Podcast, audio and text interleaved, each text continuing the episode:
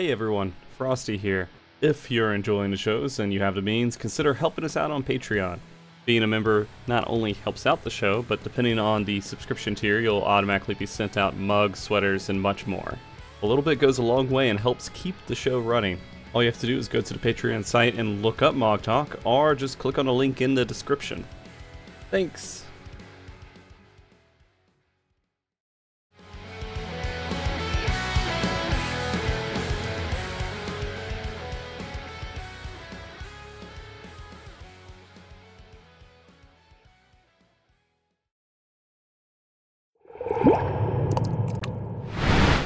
Welcome everybody to Mog Talk. If you guys are unfamiliar with Mog Talk, it's a show based around the Final Fantasy XIV community discussing everything from Savage Raiding to Chocobo Racing.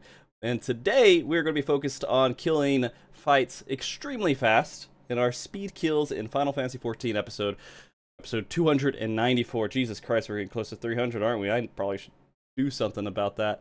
But that being said, before going further, we have a handful of really cool guests on the show, and I want them to introduce themselves before uh, we dive into our topic. None of this shit is lined up. My UI is fucked. I need to go in here and fix this while you guys are introducing yourself. Acedia, please take us uh, off on that and uh, introduce yourself. Hello, hello. I'm Acedia. I've played since Shadowbringers have been speed killing since about midway through Abyssos, but it's kind of a long time goal of mine. Really happy to be here today. All right, all right. Apollo? Hi, yeah, I'm Apollo, uh, and I play for uh, Team Sleepo Cat. Uh, I started back in Promise, and then I've played every tier and Endwalker. Okay, okay. Jackal? Um, I'm Jackal. I'm Omni Melee for Sleepo Cat. I've been speed killing since 5.2. All right. Momo? Uh, my name's Momo. I play healer for Team Sleepo Cat, and I've been uh, speed killing since Heavensward. Okay, okay. Nari? Uh, I'm Nari. I'm an Omni tank for Kindred. Uh, I've been speed killing since I joined them, so DSR, although we've only done Savages. Okay, okay. Nitian? Hey, Nitian here. I lead uh, the team RNG Factory. I am their melee DPS, one of them. Glad to be here. Okay. And then Sura. Hey, I'm Sura. Uh, I'm the physical range for Kindred. I've been playing since ARR, but really I've only been speed killing since Promise. Awesome. Only since Promise. Do you guys know how long it's been since Promise came out? I don't want to think about it. What, 2020? Yeah, that that sounds about right. That sounds about right. Yeah, that was COVID era. Yeah, so 2020 is probably around right. It was the first raid after I think was it the first one after like a nine month break we had? Verse was long. Verse really was long, delayed, like yeah. Oh, verse. Yeah, yeah, yeah. Okay, okay. Yeah. Holy crap, dude. But now I feel that's three years ago you've been speed killing in this game. So, congratulations. This, Uh, this whole expansion just kind of flew by. Kind of crazy to think about. Yeah, it, it absolutely freaking flew by. Uh, in comparison to Shadowbringer, Shadowbringers felt like it took like forever. Uh, but that's because of COVID and everything else. Hey, well, anyways, anyways, to uh, not go too much into that tangent and get onto the actual topic of the show, um, we are doing a topic based around mostly speed kills within Final Fantasy XIV, which uh, a handful of people watching may not know and we kind of want to introduce that to the public a little bit as well as go kind of deeper into it for the people who are very familiar with it to learn more about these amazing teams who are a part of that community. So uh, i'm going to be just throwing out questions. We have a decent amount of people on the show. So i'm going to throw out questions and let you all battle who's going to answer them by speaking quicker than the others. And i'll only moderate if i feel like i really need to. But or diving too much more in. What what are speed kills in Final Fantasy 14? What what is even this? Like wh- people the who don't know that this exists. what what are you guys doing? Don't sandbag. Don't sandbag? Is Probably that, is that Probably what depends on like who you ask, right? Because like there's like two different definitions of speed killing. There's like speed killing within like the moderation of FF logs and like there's like true speed killing, right? Mm, It all boils down speed killing to just trying Right. to kill the raids as fast as you possibly can and what that actually means like in terms of when you start the timer and when you stop the timer and what strats and you're you are and aren't aren't allowed to do is like details of yeah whether you're operating under ff logs or not I mean, I don't Uh, really. I think like essentially, it's just we're trying to do damage to the boss as fast as possible to Mhm. Yeah. end the encounter, right? So like we can talk about when it begins or ends, but I think the core of it's still the same. Yep exactly If we want to be ultra permissive, basically everyone in the game tries to speed kill their boss. They want the boss to die as Mhm. quickly as they can. And therefore, we're always in a competition all the time. So, uh, a lot of people uh, will will say, all right, once the fights are over and they beat it the first time, they don't really have inspiration going back in. But you guys all have this urge to go in there and just see how well you can optimize a kill, uh, and then kind of semi compete with it, right? And see who can do it the fastest. Um, so, for me, I guess a lot of uh, my personal experience, a lot of my uh, enjoyment out of game comes from like prog clears and things like that. Um, but for you guys, there is actually replayability because a lot of people complain that there's no replayability within the Savage fights, but you're on the opposite spectrum. It seems like on that. Is that right? yeah there, there's always things you can do better to kill the, the thing faster so if you when you repeat it over and over again you get better and better at doing the thing Uh-huh. you get luckier sometimes and do more damage with like crits and stuff and you Mhm. just keep going until you reach your you, you set a goal and you try and reach that that speed goal basically Okay. Yeah, it also taps into a different play style because, like, in prog, in Farm, and like in Reclears, you're not really doing certain things to, I guess, kill the boss faster. Like, you're not going to LB cheese, right? Like, you're not doing that in a normal environment. That's like Mhm. something you only tap into once you start like speed killing and like optimizing that kind of damage. There's also other stuff like that can be brought up later. Yeah. It's definitely brought out from like we clear the fights and usually that takes like a week and then what do we do for the rest of the time if you kind of enjoy playing the game to some extent uh, Mhm. you just kind of have to redo the fights and It's also the uh, the jobs that you take to speed codes are fairly different than what you take to prog. Uh, Summoner, Red Mage, anyone? Nah, we don't want those people. yeah. You you block them out of your groups, right? But yeah, or we one teach JP or we make them play something else yeah. That one JP team that brought Summoner for carryover in That's P8 Part true. 2. Oh god. It is worth noting, though, that uh, a lot of people that try and look for more things to do in Savage will turn to parsing, and while that is opti, it's different than Mhm. speed killing. Um, one of the chief examples you can turn to is that par- parsing is trying to optimize your damage number, right? Mhm. But that is um, sometimes you want, in order to do that, you want to do things that aren't conducive to killing the boss faster. Like people will sandbag, people will intentionally slow the fight down to end on a better like burst window or something Mhm. and we don't do that. It's it's if that slows the fight down, we want to kill as fast as possible. We Yeah. work within that uh, that restriction. Yeah, uh, when you're going for your personal DPS number, it is not very. Uh, I don't know. It, the, f- the fight doesn't really die as fast as it could. It's just however you can pump that individual's number up as high as possible to make them look as good as possible. The I think. Sorry. Go ahead. Oh no, no. I was gonna say. I think one one distinct thing too is like jobs are like. I think most people agree like jobs are like fairly easy right now in terms Mhm. of execution and like an optimization environment. But when you're like LB cheesing, for example, and like you're actually LB cheesing, like thresholding properly, Mhm. uh, doing that while playing your job at the same time is like you're playing at like 150% capacity instead of like 100%. Like it adds like more difficulty to playing your job. Because like Mm. you'll see a lot of people who will mess up their thresholds because like they just aren't paying attention to like outside factors. It kind of reminds me of like Heavensward TP management to an extent. Mhm. And reacting to crit RNG, right?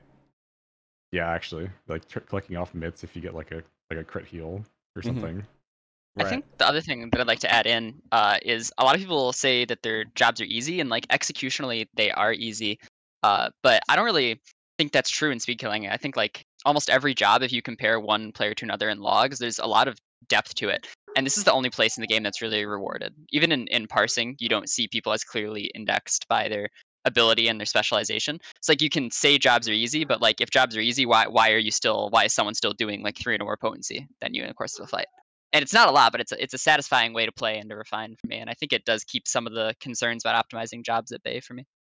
I find think, that you um, find all those little details to optimize that no one would ever think of when you when you're trying to eke out every little bit of potency you can. Real yeah, quick, There's there's so Go ahead. much that people like gloss over, Mm-hmm. and I mean, I think almost everyone here has had that experience where they like they look the log at another that another group did, and it's like, oh, they just rotationally gapped me. Like they just thought about this a little better, and Mhm. did something a little bit better, and kind of. There's always something that you're usually missing that to eke out, and you have to kind of take a step back and look at a spreadsheet and really kind of think about it for a long time to see if you're really doing what's best.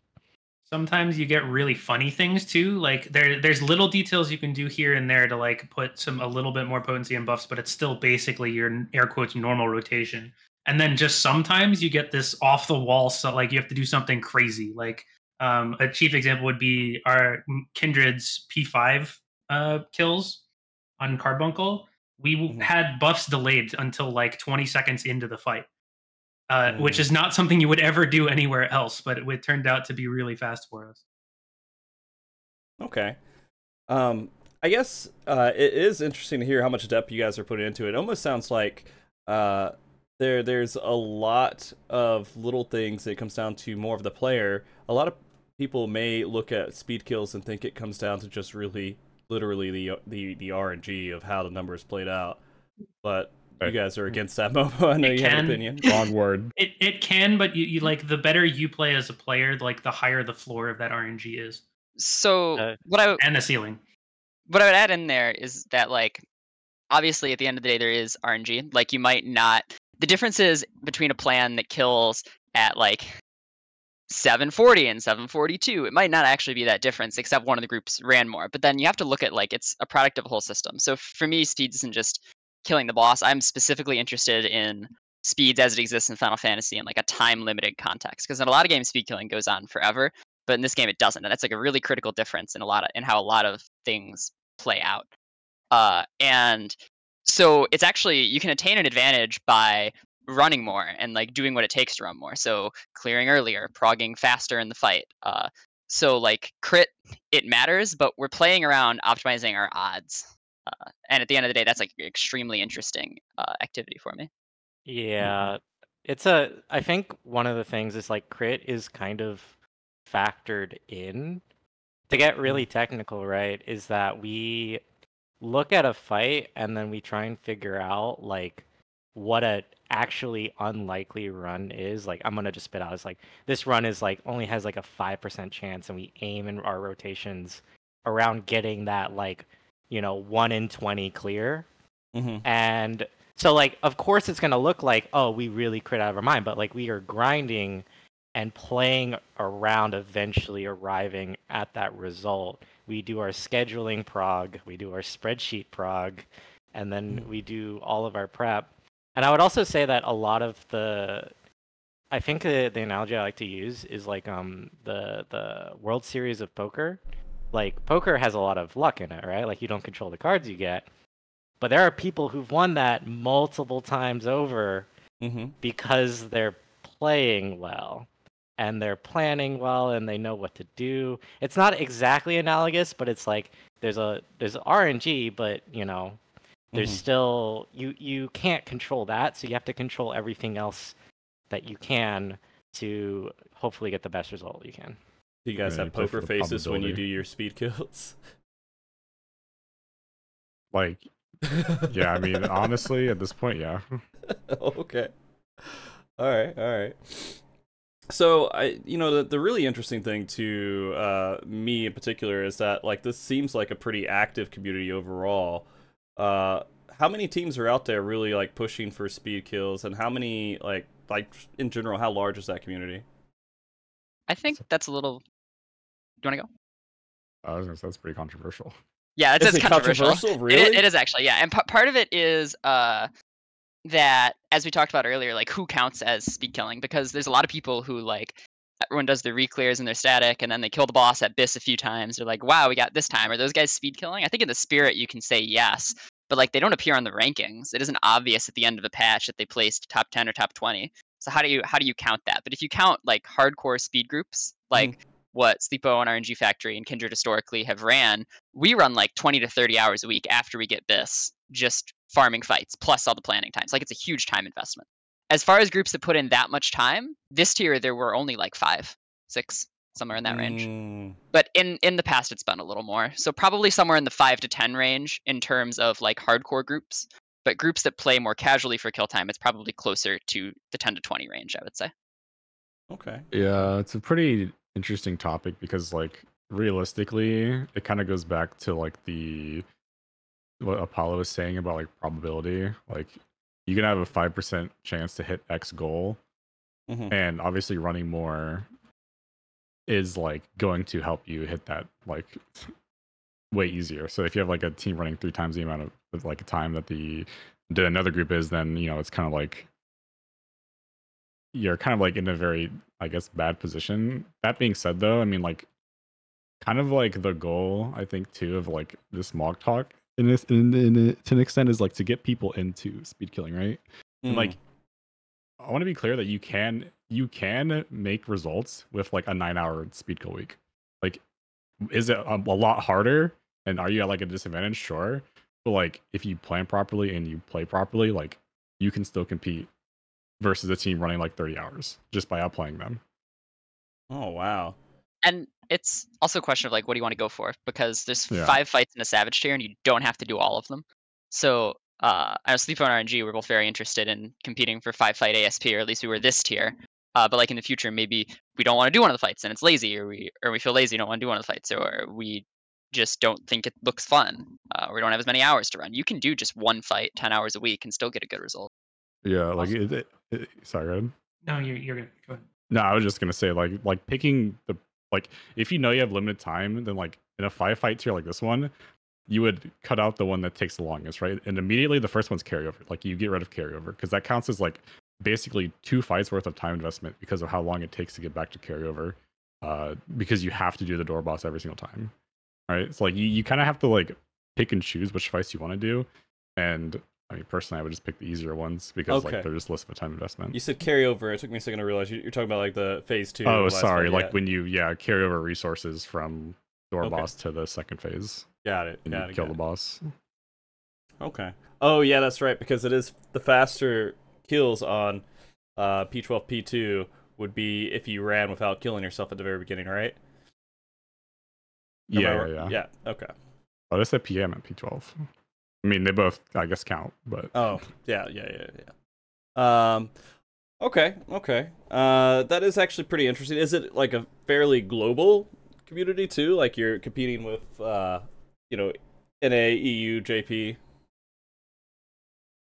Hmm. I'd say yeah. Um, JP definitely has a scene, and um, EU also does have, or at least I'm not ultra aware of the EU scene, but I mean, I like back when I started, you know, it was Explosion Magic. They were an EU-based team, and like they took rank one overall, and it was like, dang, they're really cool.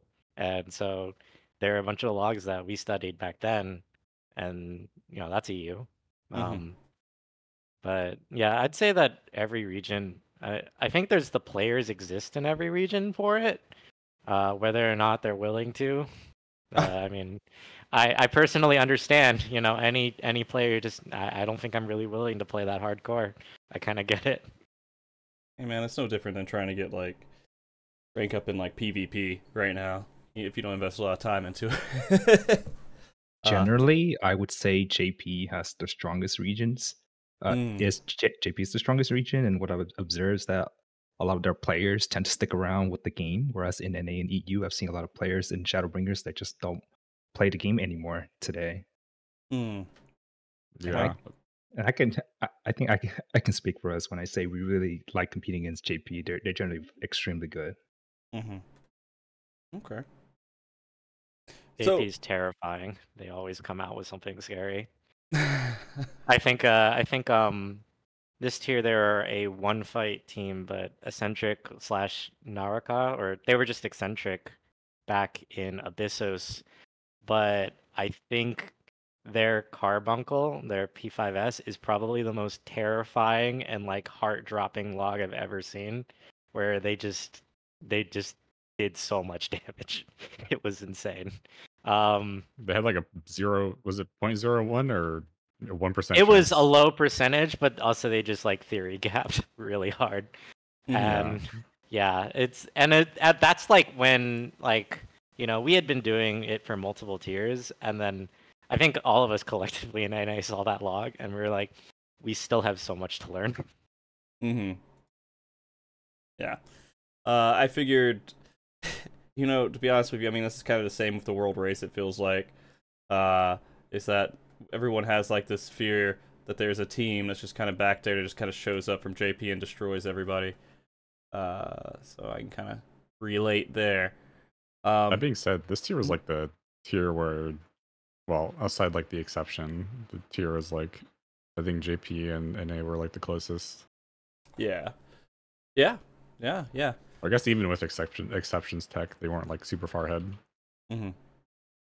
So, uh, how how long has the speed kill scene really been alive? Uh, I guess Momo, are you the ancient here? Oh god, yeah, I guess. okay. I mean, it's been around since I don't know. I mean, the, like speed killing now is like crazy more efficient than it used to be back then. Like, back Mhm. then, it was like literally just like pressure your press your buttons, right? There was like hardly any spreadsheeting involved, at least to Mm, the extent that we have now. Like there was spreadsheeting, you would map out your rotation, but like it wasn't like as serious, I guess. But like, like now we have like simulations and things going on. It's like mhm. uh, it's it's probability Got it. thresholding. It's like even LB cheesing now is like way more. Like if you you could probably get like if you do like what Ex- Exception did this tier and like Stormblood, like I wouldn't be surprised if you see like seven or eight LB threes in some of those fights. Seven like, or eight LB threes. Like in Stormblood, like Oh, if yeah, you did yeah, what yeah. Exception did, yeah, like it's it's it's crazy like how like much more efficient people are now. I Um, love uh I love looking back at um O9S speed kills back on Chaos where people were LB3ing the boss like six times, Yeah. killing that boss. Now just imagine that, but like more with like what people Yeah. do with like We actor are- ticks and things. It's like Yeah, we are we are way more like even um as a raid community in general and as a speed kill community uh within that we are ridiculously more matured and ridiculously more efficient as a community uh when Mhm. we're approaching these fights and killing them. Nice. Yeah, it, I, we definitely didn't have the same shit back in Realm Reborn and Heavensward as we have today. Uh, too, and just like I don't know. I think maybe someone might upload a YouTube video or something, and they're like, "Hey, look, w- look how fast we were able to kill this fight." And that's all it really was back in the day, like really far back, right? But uh, FF Yeah. Didn't like exist until when? gorgeous. Gordias? So right Yeah. at the end. Technically, I think it existed in Final Coil, but I don't think it was like really popular or was like still like in the making. But like it started getting like more traction in Gordias. Okay. Uh, but and in speed killing too in Gordias, I don't. It's like really hard. I think I mean at the time people considered speed killing, but like it's not. It wasn't like a speed killing like we do today. Like it was just killing the boss fast. I don't think people started like really speed killing until like Midas, where like Anger did like um a Savage, and then Creator was like Creator was like the boom of speed killing. I would say like that's when it like got really popular because that's when the game got like a lot, little bit easier with Yeah. the uh, encounter design Yeah. and the resetting of cooldowns. Like the resetting of cooldowns really blocked off speed killing. I think back in the day, like when that was like changed. Uh, Good old think hallowed made it a lot ground, man. accessible. Yeah, pots as well. yeah. I. All right. The uh, the interesting thing I've heard is that because speed killing has become so technical now, uh, I've- seen people mention it as a barrier of entry. We don't have these spreadsheet tools or these sim tools, and it's like, why would even try? Uh, Mhm. Since we we start off so far behind. Whereas uh, in Stormblood, for example, it, uh, I've heard it's just eight players getting together and just wanting to hit buttons. Mhm. It's uh, it, it seemed much more accessible then. It, it- 100%. I would I agree that like like I mean I I I don't know how long it took you guys to get your like your sim up and running, but like it took us like months and multiple tiers. Right? So it's like Mhm. eh, that, Mhm. that's a lot of work. I mean, it took me three months to make mine, but I mean, I don't think you actually need a sim um, to compete. I mean, it just helps with like figuring out what your kill time's going to be and verifying certain things like comps or like if you want to test different things like who's going to have the dance partner, for example. But I think like you don't need a simulation. I think at the bare minimum you do need spreadsheets though, and I don't think there are many public spreadsheets. But I do think spreadsheets are absolutely like necessary for The, Mhm. speeding. the the essence of it is that to do speeds, like the only thing you need is eight players willing to put in effort to try and kill the Mhm. boss fast. That's all you need. Uh, and all of the like sims and spreadsheeting and stuff is just tools to do that faster.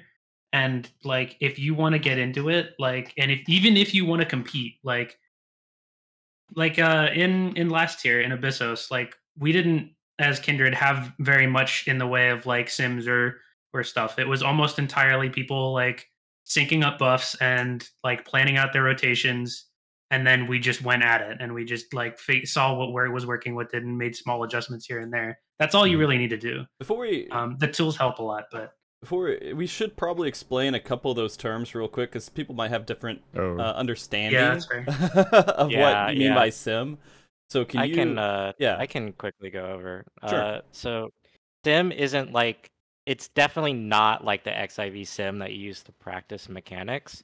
Mhm. All it does is it um takes spreadsheets or any kind of way to just tell the sim like what rotation you plan on doing. Um and runs those repeatedly or tries to convert that into like probabilities of getting a kill. Um, there's there's like tons of ways to do it. Um, Sleepo Cats, for example, literally just runs the rotation a ton of times, and you know crits are random, so we just randomly simulate the crits, and we just check every single kill and see how fast it was in the sim, and we use that to figure out you know the probabilities from that. Um, but you know you can do probabilistic models like if you know if you're if you're a stats wizard i'm certain you can do that um and that's sims and it just like i think the really important thing to kind of reiterate is that helps when you're like actually fine tuning like a kill time or figuring out how likely the skull that you've set for yourself actually is if you need to calibrate that but the input to it is spreadsheets and planning. And it's kind of like it's like the 80-20 principle of 80% of the work is really in that spreadsheet planning and maybe you get 20% of extra value out of the the sim kind of helping you really calibrate a fine-tuned kill time like knowing whether your rotation actually gets a huge ability off right before your planned kill time or whether you might actually be undershooting and you might lose like a Hyosho at your planned kill time or at your actual reasonable kill time and you need to rechange your rotation so you don't lose that. Um, Mhm. But that's actually like a very minor level of detail and I know plenty of teams have had really good results just by really strong fundamentals, strong strong spreadsheeting and like actually understanding their job and their rotations and uh, doing the best they can there. Okay. Yeah, the- I think Ahead. you really can't overstate like how the biggest barrier to entry or not is just effort is like showing up like we talked before about how probably every region has players who are approximately good enough to be on really high end speed co rosters but people don't want to do it they don't want to put in the 20 30 hours a week and that's actually i think a much bigger differentiator even than player skill is like can you show up to raid four hours a night five times a week and keep mm-hmm. trying your best to the very end of the tier like it's it's absolutely a slog Yeah, and actually be there, and not don't Yes, just like and show it. Like actually be there. be there. Like use your Oh. use your brain. be, And then be the- prepared, like plan ahead of time, all that good stuff. Yeah, no, and on you it's- time. yeah, it's, I think the thing that people also forget, and we even have to remind people like on speed teams, is like, hey, where's your sheet? You should probably spend almost like you you uh, if you if you spend the same amount of time working on sheets as you do in instance, yeah, you're gonna have some really good sheets and you're gonna do really well. But also, you think about it as like that's 20 hours instance and then 20 hours reviewing sheets and planning. Yeah, that's a full time job. Like, Yeah. and No. I think if you actually apply that level of effort, I mean, there's no way you can really go wrong with that. Um, hmm to be honest, I mean, other than the fact that you just spent 40 hours in a video game. Yeah, if- yeah, yeah. If we ignore that issue, But you don't you don't need to do that. You can just spend like a, like it like it takes like maybe once you get like more adept at it, it takes like an hour, maybe a little bit more, depending on like what job you play to do like a rotation per fight. And then like if you just run nine hours a week, I mean that seems that's like pretty doable without like too much I guess stress on you. Unless you're the Omni melee and I have to do four different melee sheets per fight.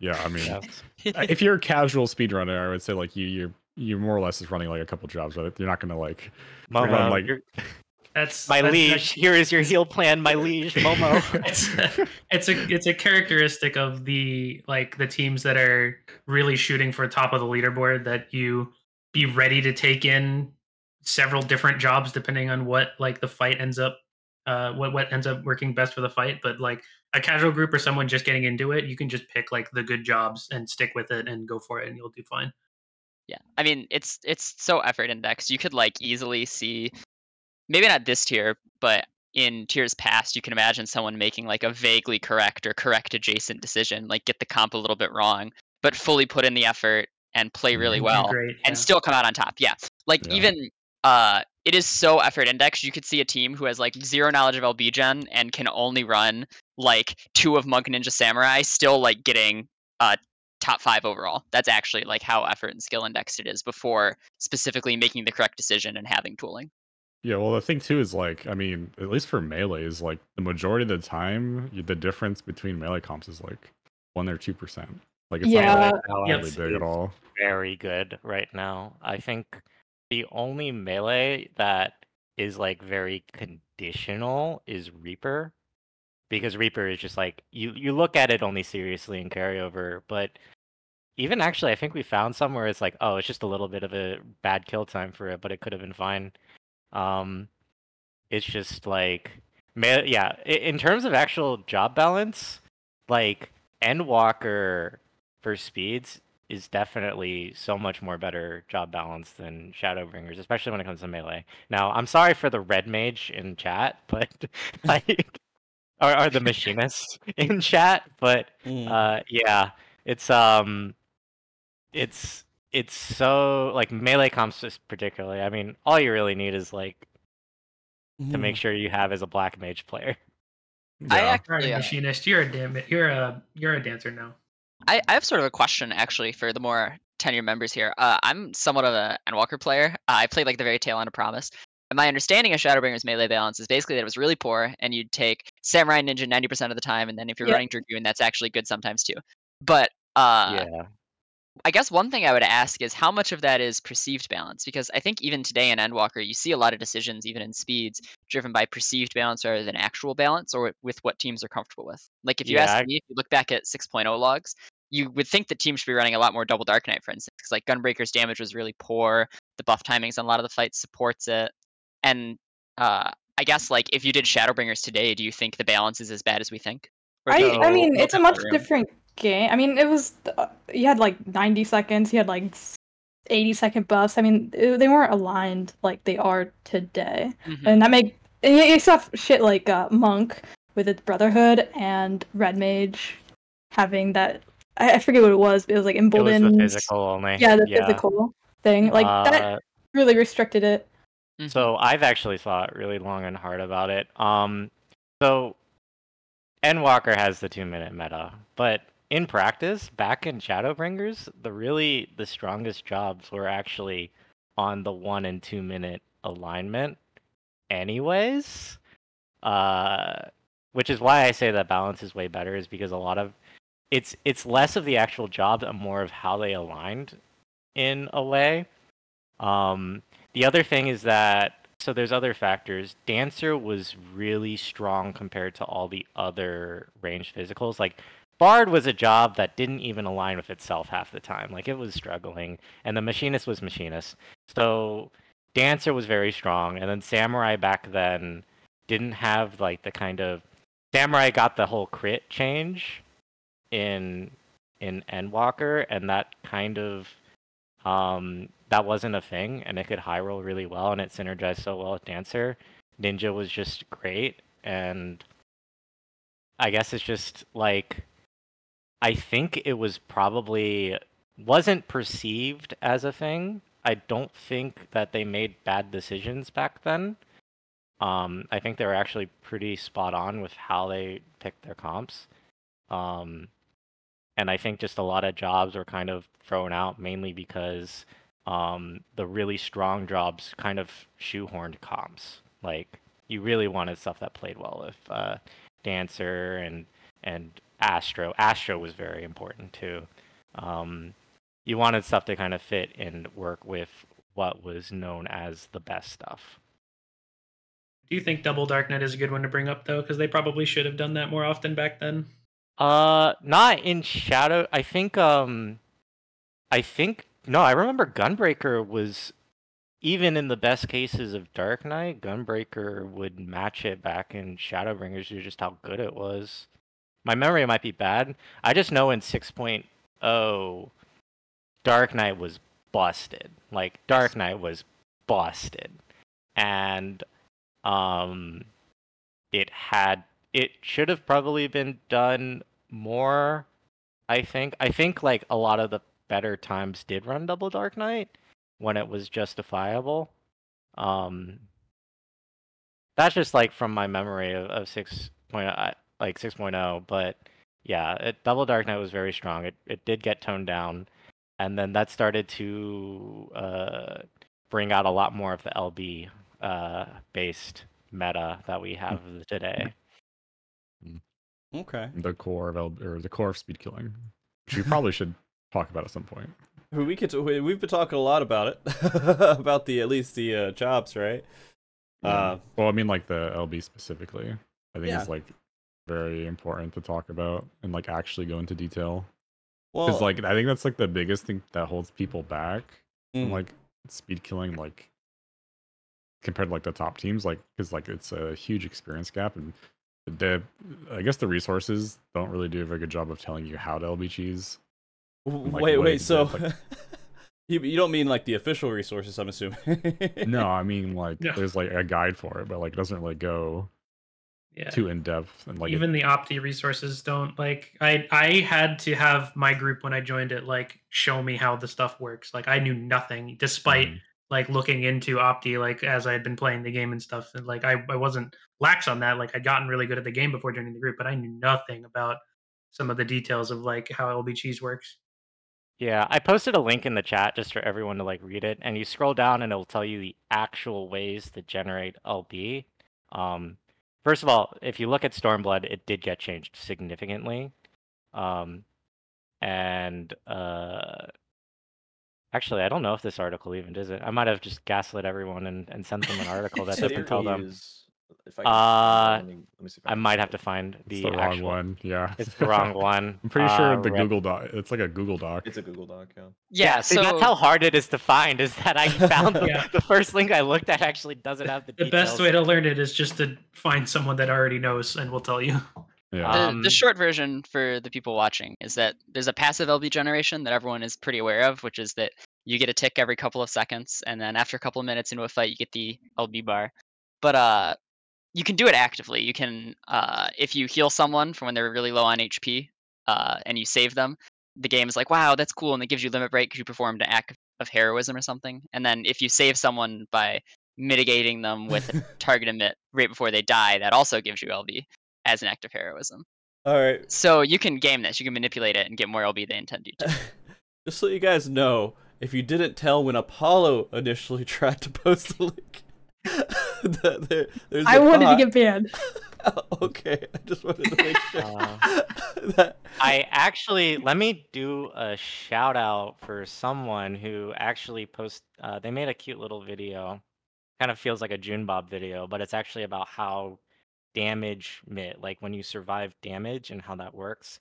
And there's it also goes to a very important distinction. Um, when you like reprisal and addle a boss, it reduces the damage they do, and that is very different with LB than uh, mitigating the damage you're taking via like Heart of Light or something, where uh, for the purposes of Limit Break, you have to be receiving a lethal hit and then survive it with a mit- mitigation that's on your character. So if you reprisal the boss and it then does damage that is less than your current HP, you actually don't get NHEs. Which is why you'll see like um you'll see some logs and it's like why has the why has the tank not used reprisal the entire fight? And it's like Mm. that. That's the reason. That's actually the reason why. Um so kind of goes into my point though right? It's like you have this information that you're talking about and you have the information in this document like how does the average player take this information and utilize it to where it's like beneficial to them right? Because like they see all this information on this document and they hear what you're saying like what does that mean to them? How do you explain that to them? Yeah, I have actually had like a good like player come and ask me why in a speed kill I had never used reprisal They- when they like thought I was a bad tank and it was intentional because of LB stuff and they just didn't know. hmm If you guys do me a favor, any links that you guys are throwing in chat too, at least people on the show, feel free to also, like you did, Momo, just throw those links into the little chat we got, and that way I can throw it on the YouTube video as well. Yeah. But the the the end goal of all of it, uh, the the point is the fact that we can use raid wides and sometimes things we're not supposed to take damage from, like everyone stand in a tank buster, for example, and use this mitigation and healing and uh, like healing people up from very low to get much more limit break than we're supposed to, and do things like in Endwalker you would limit break three twice or limit break three and limit break two when a, a normal PF would only ever be able to limit break once maybe. Yeah like during a faster kill time. Like we're killing faster and also getting enough LB to then do it way, way more often than they would expect. Yeah, like to be clear too, it's like each LB is worth like 10,000 points. Uh and those points are a a whole LB3 is worth 30,000. Each one's worth 10,000. And then those points you can gain from just passive ticks, which are I think it's like 220 for all eight players alive every 3 seconds or something. Um but also you get 300 points of mitigation for surviving lethal damage. Uh, and if six players minus like minus the tanks, like the six players in the group, take lethal damage, then you're gaining 1800 points just right there, right? So that's uh, like one thirtieth of an LB bar. And then depending on like how you threshold as well, uh, let's say you like you drop to like sub 10% HP because like you also get get uh, uh it's actually more. Ugh. It's it's Uh, really complicated. yeah, I it's usually just tell Okay. people one percent of an LB three every time you do a spe- uh, you cheese something. and But the thing is, like, you single target, like the if you do an AOE heal, it's also worth 300 points on the party per person, right? So, but then you also have to like get into single target takes which are 600 points. So like, then it gets confusing, and I don't know how to explain it anymore. So the the spirit here is that if you carefully manipulate the party's HP based on the damage you take and the healing you provide, you can get more limit break, and that is usually a greater gain than any particular job you would take. So like having a whole extra LB3, that's like 550,000 damage this tier, and that's probably more than the difference between any two melees, for instance. So if you could, for in- if you could somehow magically take a melee that gave you an extra LB3, you probably take them every single time. I mean So- that's, that's with like a lot of like uh I think uh one of the groups is tier Samurai MC. I don't know why they ran Warrior for every fight, but they were consistently getting one more LB three compared to like comparable groups who had like similar strategies. They took Warrior to get that extra LB, and like at that point, it's like okay, maybe it's better than a Gunbreaker. It, not LB three, an LB one. Sorry, like LB one bar. Like that's gonna be like a decent amount of DPS, and it may be enough to beat a certain job balance, like in different like difference. That was particularly good this tier because Warrior was so close to the other like options available. Like it was still probably worse, but it was like close enough to Gunbreaker I that if you if you can get that extra LB bar, it's by yeah, that it was a good strategy. I, I think you have to look just as heavily towards the strength of something like Shake and the Yeah, unique utility exactly. provided by Warrior's other buttons too. Like it's not it was still like three, four hundred DPS behind a lot of the time. It just happened that you could also get bar LB. But when you okay, so when you look at all this, this is really difficult. This is the most precise MIT planning you'll ever do. It's very difficult to execute. It takes a lot of practice. So this is sort of the core of speed killing as it actually exists, which is under your scheduling constraints, what's the best combination of jobs and rotations and effort and LB planning that will get you to the uh, the best result. Because like if it takes you a whole extra four days to practice this LB for one extra bar, you probably would have got a better result if you spent four more days farming the fight, right? So Ha the decisions we're making is not just is not just rotational decisions. It's planning of what do we want to take, how much LB do we want to go for, how does this fit into our schedule, and which fights is it best to spend time on. That's what you're the decisions you're actually making as a high end team. Jesus Say. Christ, guys! Like I, we I- lost- Huh? we we lost like two days worth of prog or like farm, I guess, on P11 because we tried doing double or triple LB3 Scholar Sage, and we just said, no, this is like not realistic with our given time, and we just like lost that time. like I, I consider myself a, a very casual, not give a shit kind of player, but man, do I feel so much smaller now than I did before in my knowledge of the game and how to kill fights faster and how to optimize more. Oh, Like, we should, we Jesus should tell them about the, the, the tick optimization now. We were actually Ugh. literally doing this last night because I was sick of us not getting the cheese that we wanted. And this is something that kind of became way more well known this like after this tier. We say the Um, information public. Oh yeah, it's I mean we streamed it, so it's Okay. basically public now. But um what you can do to make your heal plans even more consistent is that every player has like a three second actor tick, and like you actually regenerate HP, pots apply to you in most cases on this tick, and also damage from like dots apply to you on this tick. You can manipulate this tick before the fight starts. All you have to do is figure out when your tick is by just stripping off all your gear and then putting your gear back on. You'll see your tick and you can actually time it like in your head and just wall. And when you wall and die, your tick pauses. So everyone walls at the same time relative to their own actor tick, like one second after. When you all respawn, your ticks are all perfectly aligned, and you can actually pull off stuff like healing between every hit of a dot to get critical healing because you're all going to be aligned at the exact same time. This stuff is where it's like actually you nobody's ever really taught you how to do this in the Jesus game. Christ. Well, of this course is this, not. this is like this is like brand new. This is the this is the tech that like exception did to get like the crazy LB because like otherwise they just want to be consistent.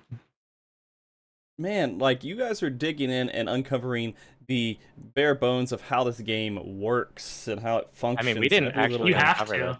Well, yeah, but, Like, like so the, the that's- stuff. That that is what, what you just said, Frosty. That's the essence of speedrunning any game. Like Right. that. It, like it doesn't. That's not not not just this game. Like speedrunners in any game. That's the that's what they do to get better, to get faster. You dig into the finest possible details of how a game works to eke out every advantage you can get. hmm Yeah. Uh, no, I, I mean, I know, I know that for sure, but like, it's just hearing it just feels Yeah. like any any standard player who is just wanting to learn more about it will probably listen to a lot of this and be like, "I'm out." Yeah, if I was a casual player and I heard somebody talking about actor ticks like that, I'd probably vomit. I mean, I think this stuff is actually really interesting because um, do you remember the the the no healer top clear?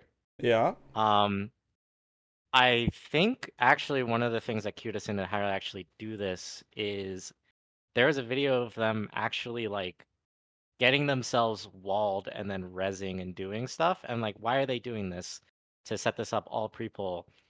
Um, and it, we turned out is that they're actually just like actor tip, uh, actor tick manipulating, and that's that really is important because if you're trying to do like a zero healer top clear, if you need a hot tick at a particular time, like You know, Mhm. you know you what's better really funny? People don't even realize how insane that clear was because they don't know about the actor tick thing. Like knowing the actor tick thing, like just makes it that much more impressive. Like how they like executed it. I think people don't even understand what we might even mean by actor tick unless if they are familiar with game development. So, Uh, like, I, uh, I right? guess, yeah, I was So- probably explain what that is. Yeah. Yeah, the actor tick is on the server side. It combines all the heal over times and the damage over times on you, and then deals them all to you at once every three seconds.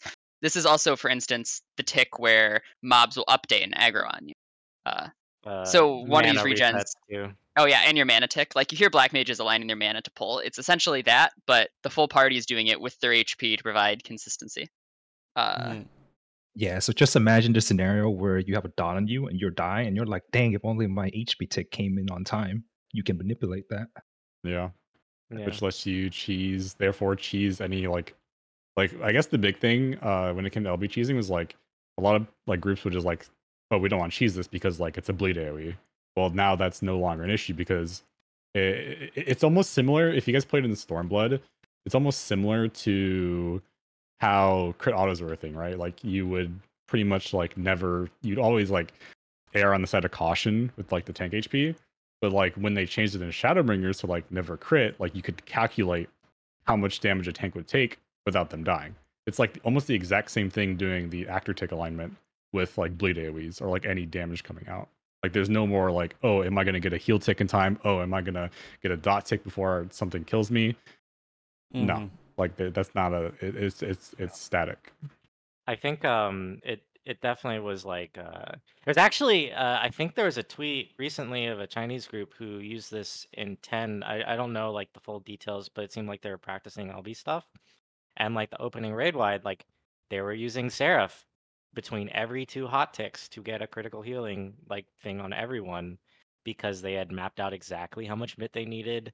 They could make sure that two ticks wouldn't kill them like it would it would basically they made all the numbers line up but they were also confident that everyone would hp tick up at the same time so that no one would miss the critical healing or no one would get early ticked and die um and that's like the level of precision like i remember us in p7s we tried cheesing that first raid wide and then someone would just get early ticked and blow up and we would Yeah. just we just I, it was so bad It definitely does change the game. Like it's uh, uh, huge. Frosty, you brought up uh, how the the the normal player would just nope out at this Yeah. point. So I actually want to Yeah. pivot the discussion to that. Uh, Sure. How would you guys um, kind of uh, suggest to these kind of players how they should uh, approach speeds? Like, Honestly, if you want to do it, just do it. Like find a group and get started. Like they, it's it's not any more complicated than that. All of these details and stuff you can learn that on the way. Yeah. Would you guys recommend like so?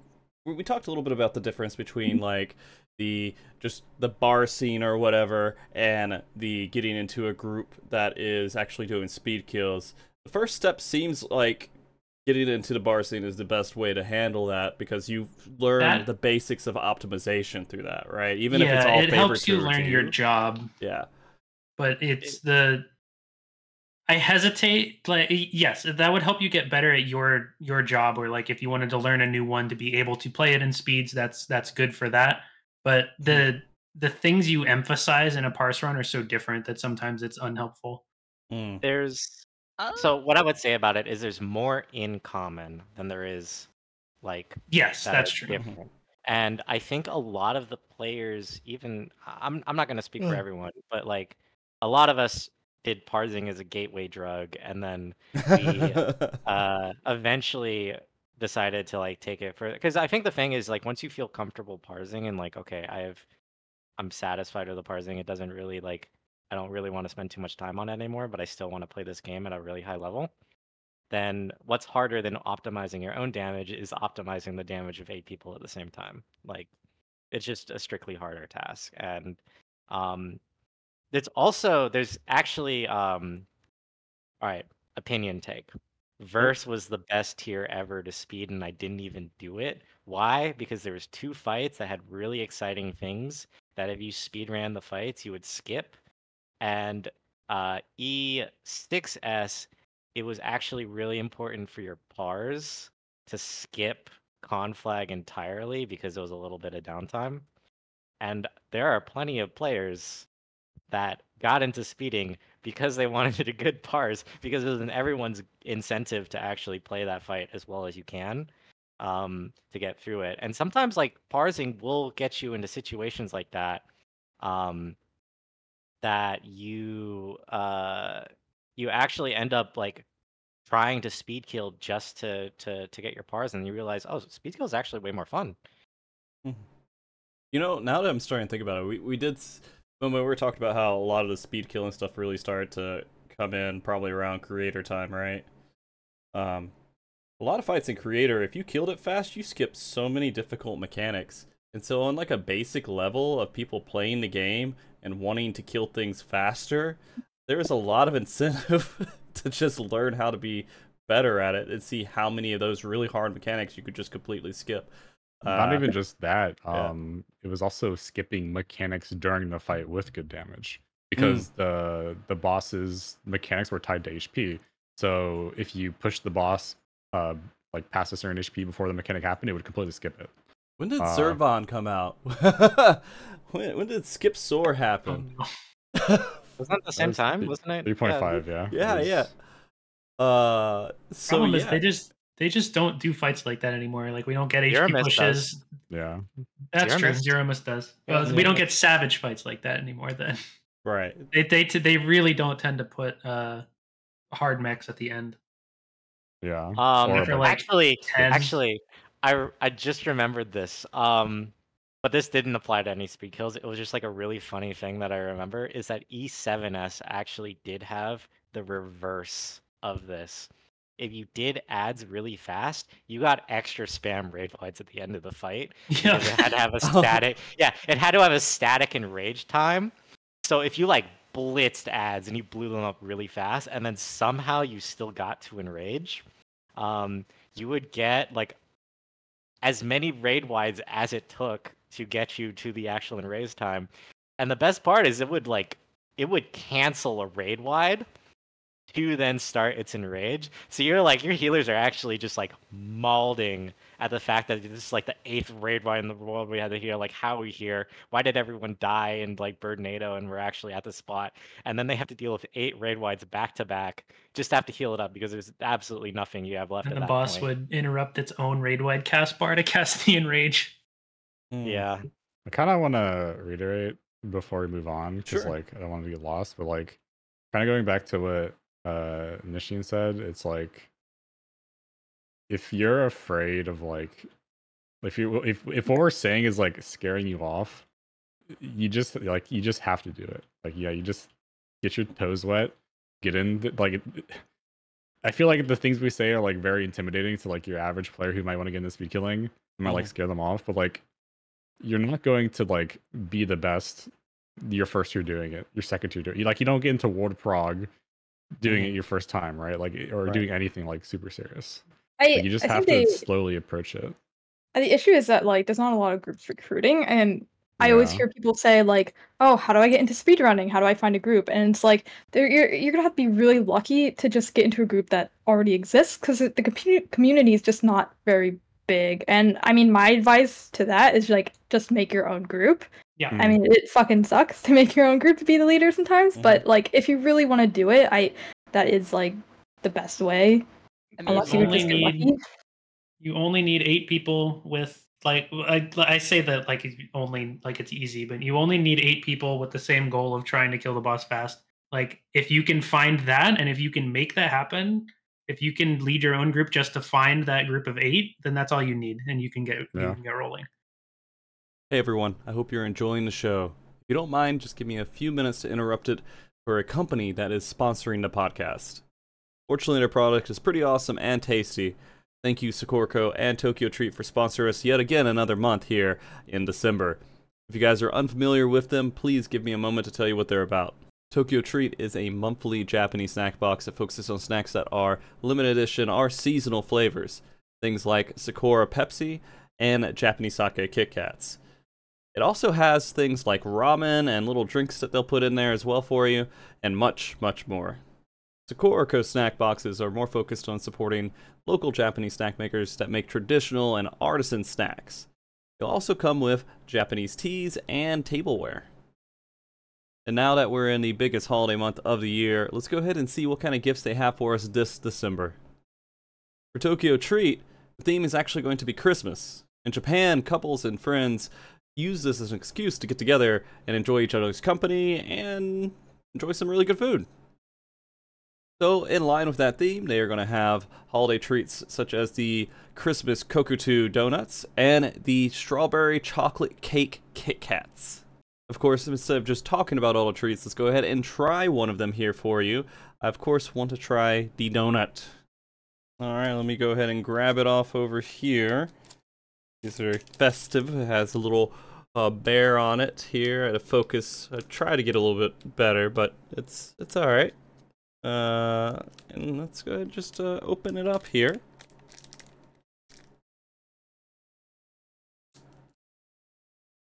Ooh, it does smell like cinnamon. so, all right, let's go and try it out.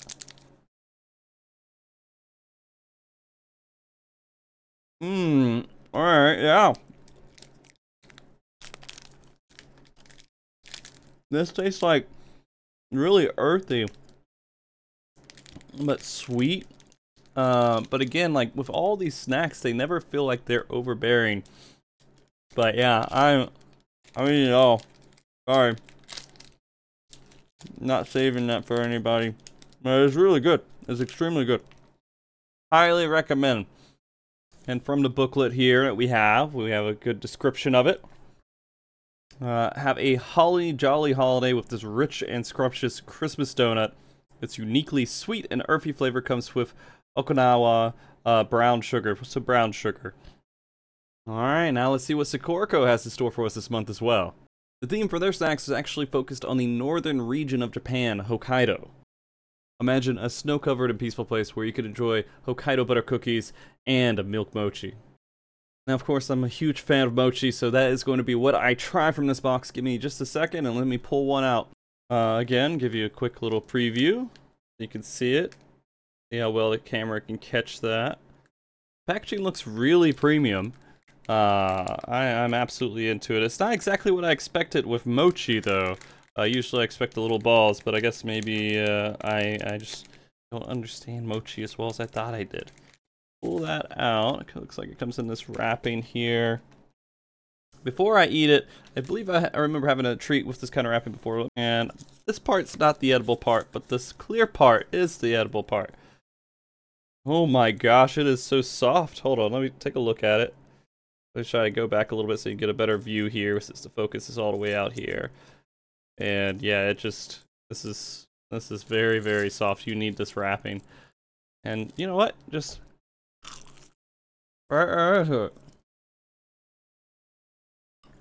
Oh my god. this is really good. And so again, I'm used to mochi being in the balls and everything, but this is in like kind of a bar. And it tastes just exactly like you'd expect mochi would.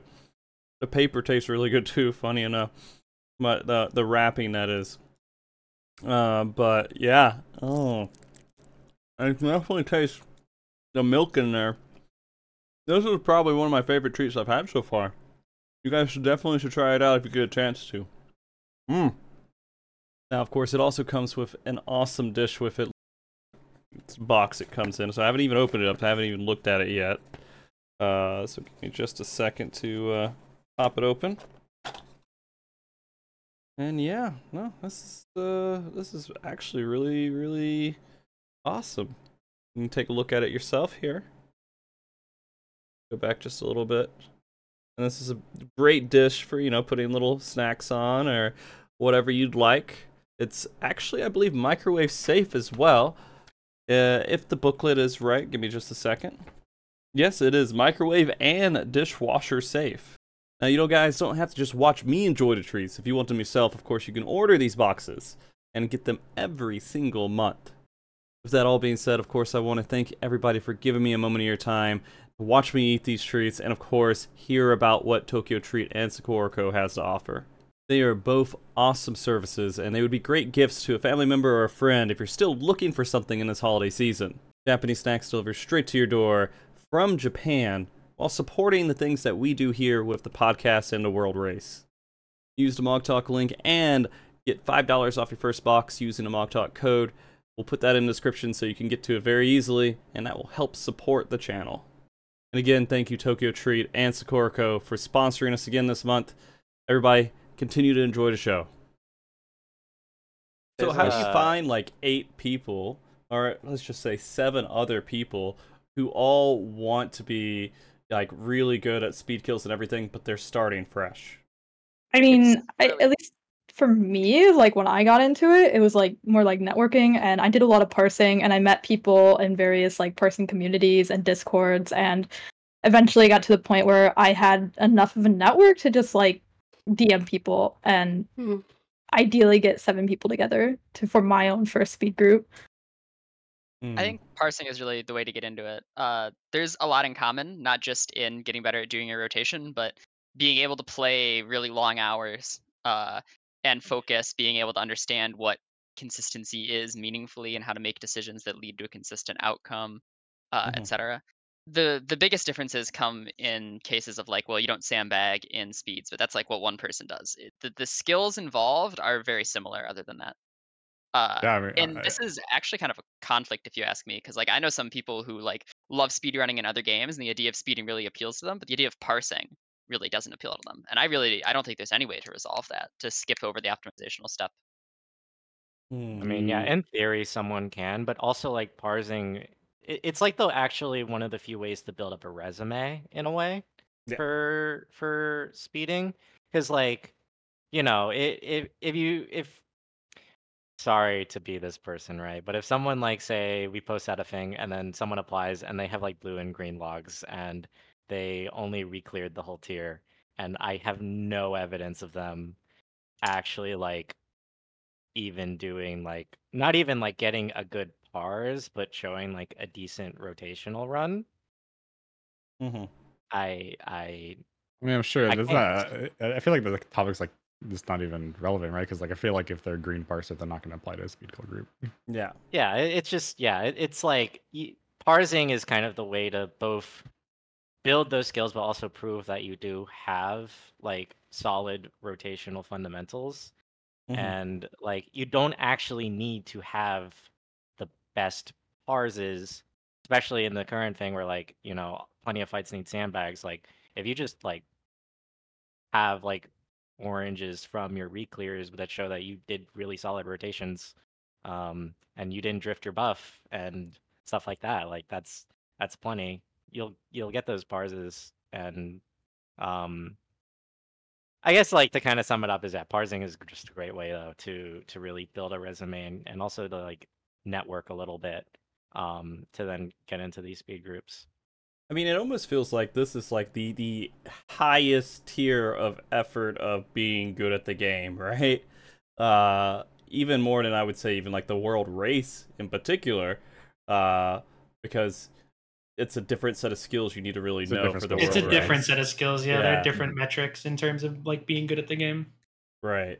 Because that takes a lot of puzzling and figuring out stuff and finding solutions and uh, being consistent enough to do the mechanics and execute past the barriers Square Enix gave you. But you guys are going past the barriers and you're burning it as hard as you can to the bleeding edge of like what you need to do. And I feel like that is literally the top of like optimization and effort into uh, you know, or at least the most effort you could put into PvE right now. Yeah, it's it's- yeah, it's it's uh, there's a lot that goes on behind the scenes. Yeah, I wouldn't just- ever claim that speeds is harder than like week one. Yeah, but that's- the only thing is that you can only do week one and week one. So uh, like speeds Right. is harder than week one prog for most of the time because you can't even do week one prog. I mean, Fair. a lot of the hardest part of speeds is a logistical challenge. Like we've ran so many hours, like our groups Yeah. do 20, 30 hours a week for four to five months. That's a much bigger time investment, uh, and that's the biggest barrier to entry. Uh, Mm-hmm.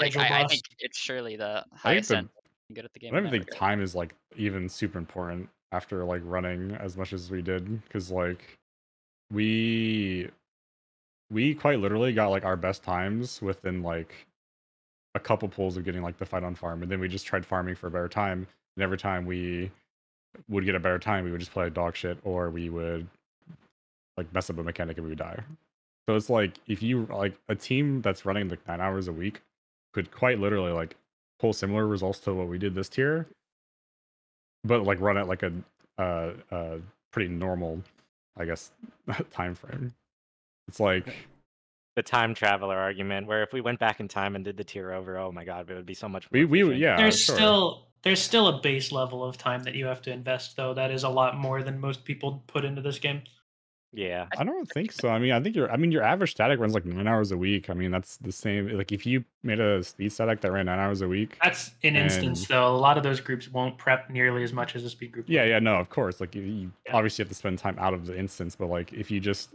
do that, you work on your rotations out of the instance, you go in, run nine hours a week. I mean, that's I feel like that's pretty uh, easy barrier to entry. I don't know. I mean, I think that you can get into it on a base level, but I, I can't see us possibly getting the results we had even with every plan fully made running nine hours a week because Uh, I don't think uh, it would happen. well- No, it's not I don't think that would happen. the thing is, like, it may not get you like the top kill, but it would give you the entry into speed kills where you need to vote go, and you'll be more familiar with the community most likely as well, right? So it's like that next stepping stone isn't as high of an investment as what the top number one team is probably doing at the moment. But you can Damn, start Frosty, working towards you it. pulled back from the void, What? saving the, the, the podcast and, and making it so inclusive. And it, well, well, no, I I mean, mean, I think. Well, okay. To be fair, if one team, I'm pretty sure like the JP teams that like ran one fight, like like eccentric, I don't, I'm pretty sure they only ran a handful of hours. They didn't run like crazy hours like we did. Like if you isolate yourself for like one or two or maybe three fights, depending on like how good you are, Mhm. and you run nine hours a week, I'm 100% guarantee you could beat like, you- like you could beat RNG Factor, you could be Sleepo, you could be Kindred. Like there's nothing holding you back from like limiting your fights, but like just focusing on those.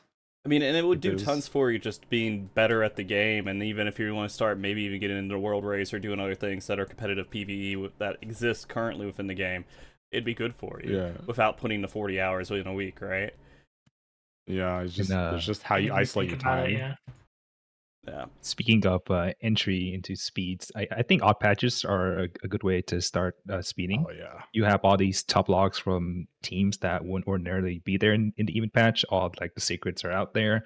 Look at the logs, copy the comp, uh, try to get your uh, a, a time just like those logs did. That's a pretty good way to learn. Yeah. I mean, you just kind of recreate the success to see if you can at least even just execute it with it being spelled out in front of you, right? That's kind of the goal is to, like, if you're doing a fight and you have a guide, that's all you're trying to do is do that. But if you're trying to do week one, you need a little bit more than just a, a guide. Uh, be able to do fights with already mapped out guides. But yeah. I think yeah, odd patch speeds is something that I think a lot of us here have actually done to like practice and build up. And I remember doing that in Promise and like learning what other teams did. And I mean, personally, just like for people who are listening here and like in a group that wants to do maybe get into speeds, like now is the perfect time to Oh, God, get yeah. into it. Um, but you can even like take a look at the logs of the teams that are in this thing and just like, hey, you can DM us and ask like if you have like a very thought out question of something specific that you don't understand, like feel free to like DM us and ask. And in Odd Patch, we don't have any incentive to like not answer. Like Mhm. everything's out there. The log's just totally public. We can't change it anymore. So we may as well just tell you everything we can. Yeah. Yeah, mean, every every top player that I've ever known. Um, uh, given that you know it's not like something that they're trying to keep secret or whatever. Uh, every top player that I've known has always been very very open to uh, DMs or just general communication regarding you know how they do certain things, what they do, what they think about all that. Um, I know they're perfectly happy, and I know myself, I'm perfectly happy to give advice to anyone who asks. Yeah, I mean, if you're so invested in it, uh, of course you're gonna love to talk about it when you get a chance. Like, who else are you gonna be able to talk about these things to, right? So I, I I think that's uh, a good recommendation. Is just telling people, unless if you guys are just super egotistical and you don't care about people. I mean, we want the group, we want the speed scene to grow. Like that's the biggest Yeah. want. Like, um, um, R- there's like a thing called RNG Academy, which is like, that's like the purpose of it is like to help grow the speed community. Mm. Yeah. Uh, that's something. Uh, RNG Academy. It was some baby academy teams that uh, Jackal Apollo and I working on, and some people who aren't on the podcast as well. Some of our teammates, uh, Jacqueline and Merce, have helped out. Uh, and what we're doing is we're just taking uh, beginner players, well, not beginner players, beginner speed players who have a lot of parsing experience and helping them make the next step. So talking about how do you set goals on a specific time frame, what are different jobs good at, not good at, uh, what kind of LB should you go for, how do you execute that, and playing with them for a little bit, hoping to teach them some stuff. And Mhm. the idea is if we're able to do this at least this time, so we're introducing like 15 new players, and if we do it a second time with another 15, ideally there's enough people there who actually care to stick around and keep speeding in 7.0 plus. Mm-hmm. It's a very long and drawn out recruitment process where we're actually just, you know, putting them all in the pot, you know, like all the poisonous animals, seeing which one comes out the strongest, and then we take that one. It's actually completely selfish, and we don't do it for uh, uh, for anyone's good except our own. Oh, that's fair. That's fair. Mile. Yeah. Uh, you know, do you guys have like your your your base group, like Sleepocat and everything else?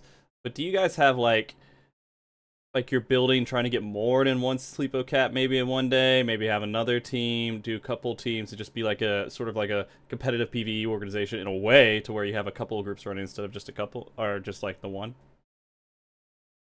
Like an That's A a- team and B team. That's I've a heard very vague in- musings in that direction, but I don't know if anyone's actually doing anything like that. That's a very interesting question. Um, Okay. The answer to that is it could work if multiple teams um, split off and do different fights. Mainly, it's like if a team wants to be a five fight and like like kind of you know even patched team, I think it's just fair for everyone if they just like go off and like work on their own or if they collaborate with their own group. Mm. Um, but if you want to collaborate with another team, I think the best way to do it is just like split up and say, "Hey, I'll take this fight, you take this fight." Like work together, but like kind of divide and conquer it and bounce ideas off. But um, it really would take out the the you're not competing with that other team, I mean, it- and therefore there's no incentive to actually. You have all the incentives to help them um, if you split up fights. Well, I That mean- said, I'm not sure any teams actually done that unless maybe they figure it out. Yeah, I haven't seen any team that like either uh, um, that have like uploaded to the same static, but you can see that in each fight it's like a totally different set of players. I've never actually seen that done. I mean, you could just do recruitment farm stuff, right? You just have like a FC or whatever, and you're just inviting people who are interested in doing it, and you have the top group that's the best performing, and another group, and then they can move up depending on how good they do or perform and stuff like that. Remember there was like jokes about making like a super NA team with like Kindred. Um but I think the issue too with something like an A team and B team is like the second that somebody doesn't want to do something, it like doesn't work, right? Like if you want to make like two separate teams that do one one team does two fights, the other team does three. Okay, what hmm. happens when like one person wants to be on the three fight team or what if one person wants to be like doing five fights or more than like the other three? Someone two, wanted like- to do two fights that are in two separate groups. and- yeah, it's like there it, it is so much friction or potential friction, You know, and it's already hard trying to find like eight people that want to skill like at like the level like that we want from hmm. people or someone, and it's like trying to make like sixteen. It's like You know- yeah. uh, sort of a related question is. eh, Have you guys had the experience of going from one group to another group? Like one member joins in another group. Is there like this awkward learning period where you just all have to kind of jive together in the right way and it takes you guys a little bit to just like get used to each other or is it pretty much just you jump into the group and you do exactly what you would be doing anyways?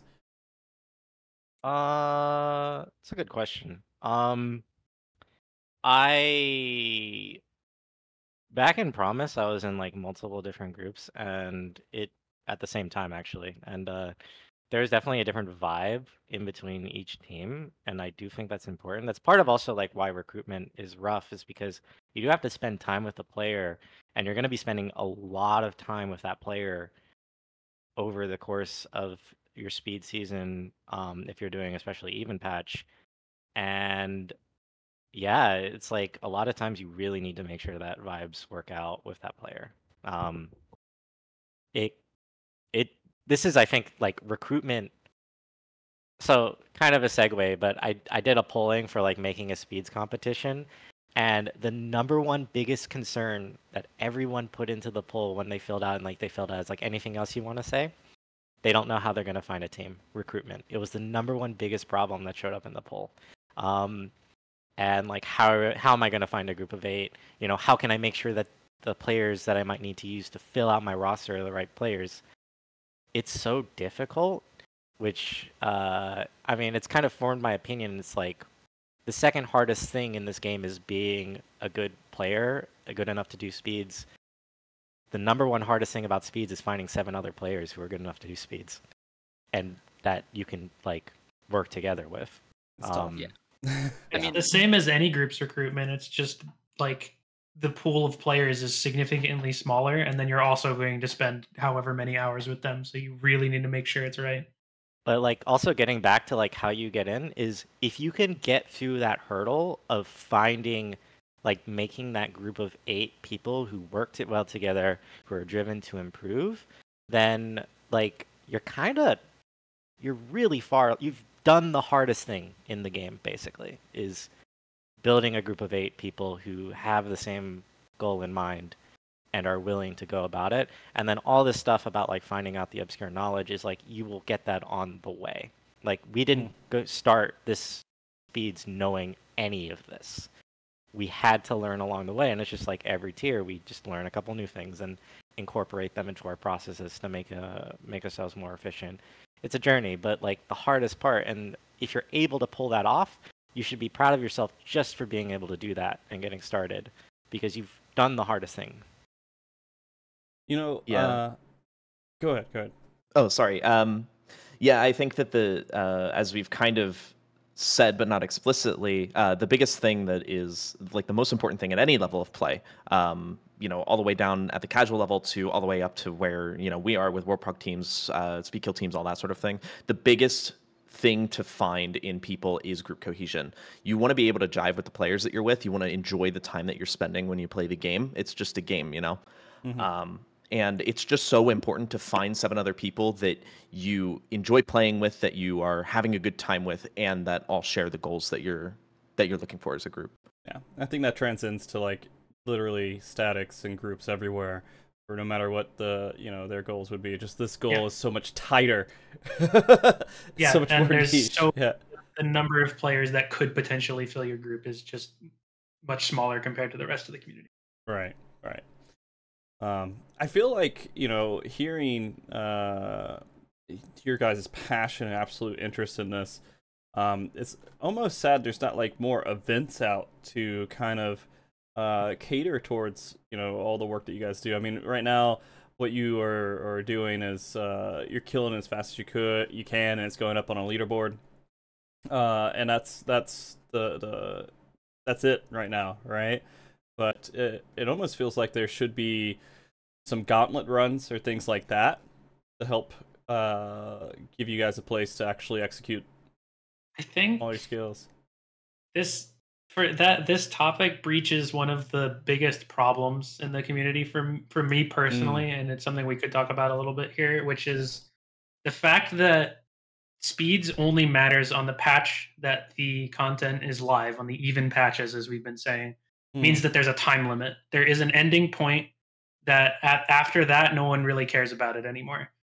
Okay. and that then means that the competition is so fierce and you get people keeping secrets. Like there a lot of the speeds teams will not stream at all because they don't want to show off strats or new things they've found. And hmm. that hurts the visibility a lot. Like people don't even know that speeds goes on a lot of the time sometimes yeah it's which is a huge it's a problem because that it's such an important competitive advantage to be keeping those secrets that it's like it's an, almost an unsolvable problem unfortunately. it kind of yeah no that that's that's fundamentally it is that because so a lot of the teams and just like as the thought process i'm just going to walk through it is like when the patch ends that's kind of when all the runs lock in and then like we don't want to do odd patch a lot of times because we're tired. Like we can't do this anymore.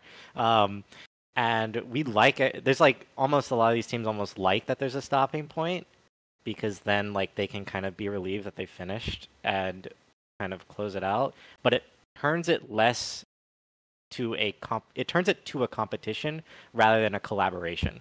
And you i think the the very jarring thing that a lot of people who come into this game and they like might speed run other games is that it's very it's much more collaborative. I'm not going to talk about every game because i don't know every single game speedrunning community but most of them are way more collaborative like people are way more willing to share but because of the fact that there's kind of this time limited competition um you a lot of people approach it and like understandably so as um a competition maybe like you know maybe like F1 racing where you know uh some of the secrets of your team do remain hidden like you are trying to compete and win Mhm. um, or like League of Legends, you know, you're gonna hide your comp picks, like your secret stuff, um, Mhm. because you know you you, you do want competitive competitive advantages. Um, So it's it's kind of it's kind of systemic. And uh like Nari said, I don't know if there's truly a way to fix it. But Odd Patch is probably the place where if you wanted a more collaborative and working and kind of just like doing it for fun to see what you can do, Odd Patch is definitely a better time. And you can also get more help from people in the community during Odd Patch. And it's also worth bringing up that a lot of these teams bring the secrets or have the secrets and do get competitive advantage out of them, but you also don't have to. Like in Abyssos Kindred, we we full streamed every everything we did in terms of speeds, and we still did like incredibly well. So it's not like you get an advantage out of it. A lot of people want to do it, but it, you technically don't have to. It's it's the, it's a whole thing. Like this is probably the key issue in the whole community. Hmm. I it also doesn't help that uh, odd patches are like very gate kept in terms of speeds. Also And- true, yeah. People just like they'll say like it doesn't count or who cares, but when like it's still fun. Yeah. I don't, I I don't, think- I don't, I've never heard anyone say odd patch speeds doesn't matter or Oh, they don't it's care. uh. I feel like okay, it's I been don't know anyone like who Heaven's actually, Word. yeah, but I don't know anyone who actually does speeds who says that it doesn't matter. Like if Oh, someone came out with a 631 P9 today, like no one sick. here is gonna disparage them. Yeah, like yeah. that. I don't, I don't, I don't think that the people who do speeds already and care about speeds disparage odd patch Yeah. at all. Uh, mean, I would agree not- with Apollo in that we can't run past 6.4 because like we're tired, we need a break. Uh, but nothing stops a speed scene from existing today. And I'm hoping that because we have some academy teams out there doing speeds now, because I've heard of some other groups who are looking to get started and put up times this patch, that we do see a little bit of an odd patch scene. And I think with a year of break, it's certainly possible.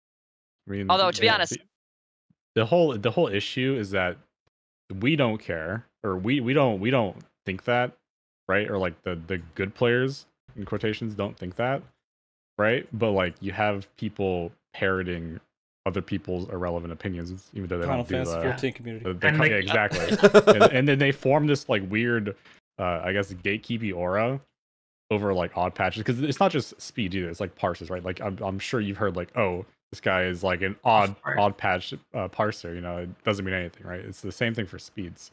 And it's like people say that, and it's like those people are like, if they are like a good speed killer, they're probably in the minority because like I'm pretty sure everybody, everybody who's a speed killer right now, like in in the top 10 i would say just wants more competition Hmm. like it, Um, it, it- Yeah. I also will say with odd patch speeds is like plenty of um you can kind of like judge them on their own merit. I think 6.1 um lots of teams, you know, really kind of went back and took another shot at it to really optimize like 3 out of the 5 fights like the even patch times got beat by an odd patch time. I think there were job balance changes.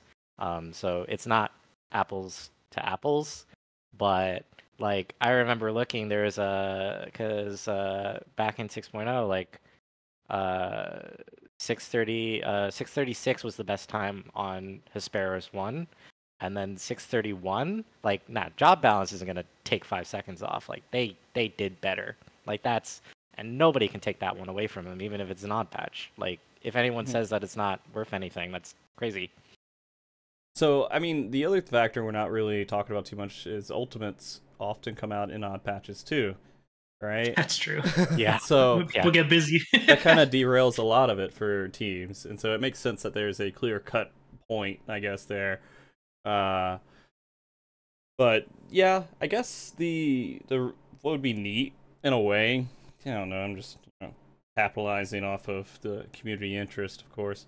Uh, is once the even patch is over and it goes rolls over to the odd patch just like that week after next week after if there's like a speed run event or something that happened right after that that that could uh that could gain some traction just so everybody can show off what they do get rewards whatever uh maybe that would help a little bit but i know ff logs was looking into something i know apollo was also trying to make some bi-weekly or weekly thing as well that Yeah, I lasted for can- like x amount of time and you get something but i know ff logs was like looking into it officially and like was gonna give out like uh was it they like a like achievements or like some kind of like thing on your profile like a like a award or something with their Mhm. like their new site and they're, they're like looking into doing like fun stuff like that i'm not sure if that's ever gonna come to, come to like fruition mhm. uh, like a like a fast time or fast manner, but hmm um, Yeah.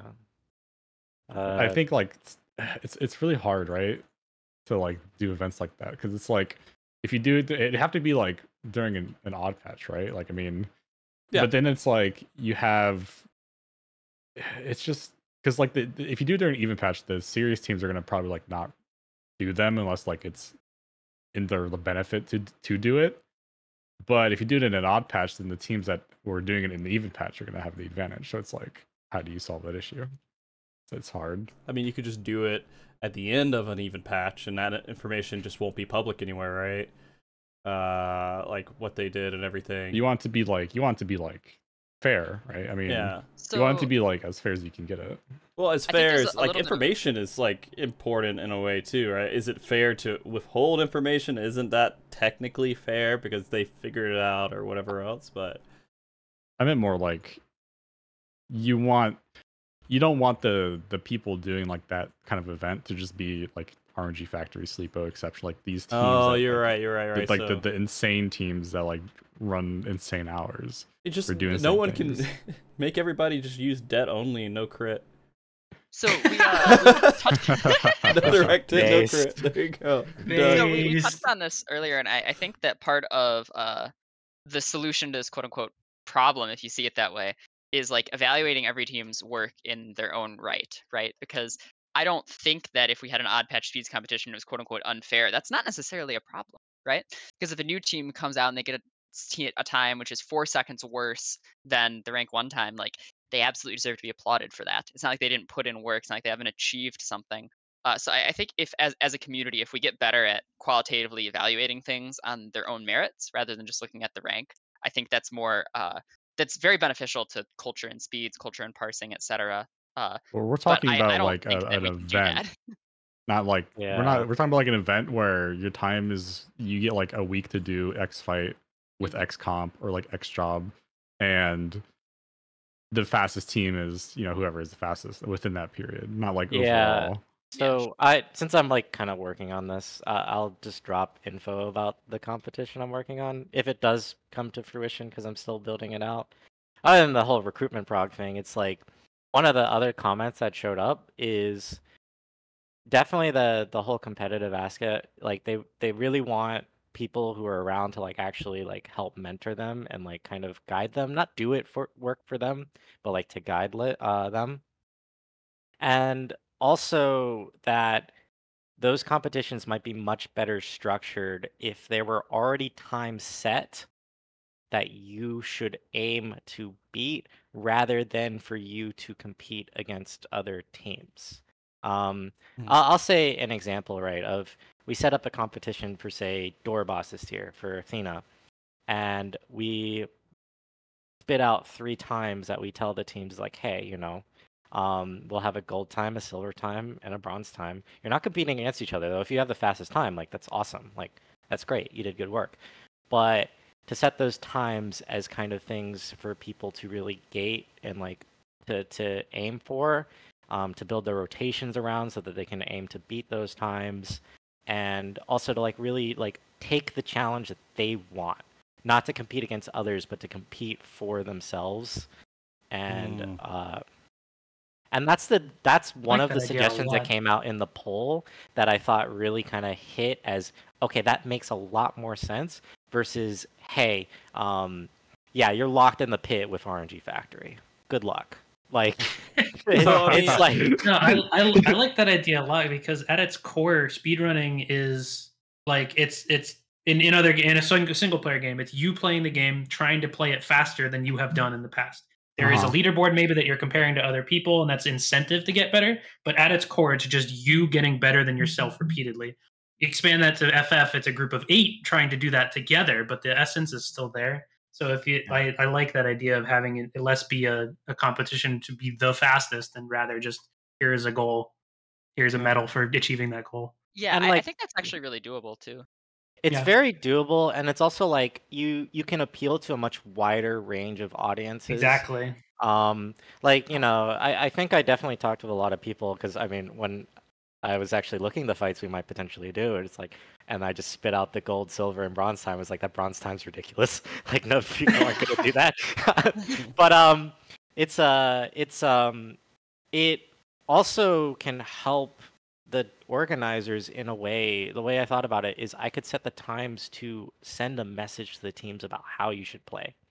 Um, for example, right? Uh, back to to um, to Athena if, for example, the gold time was uh, a six fifteen, um, that's actually that like that's a rough time for a new team to do. Like I'm gonna be upfront, but it would basically tell the team, hey, you need to learn how to send opener buffs like like zero GCD, like zero on the dot buffs, and not drift at all to even have a shot at that. Because if you lose buff duration at the end of the fight, like you're you're gonna be really in trouble.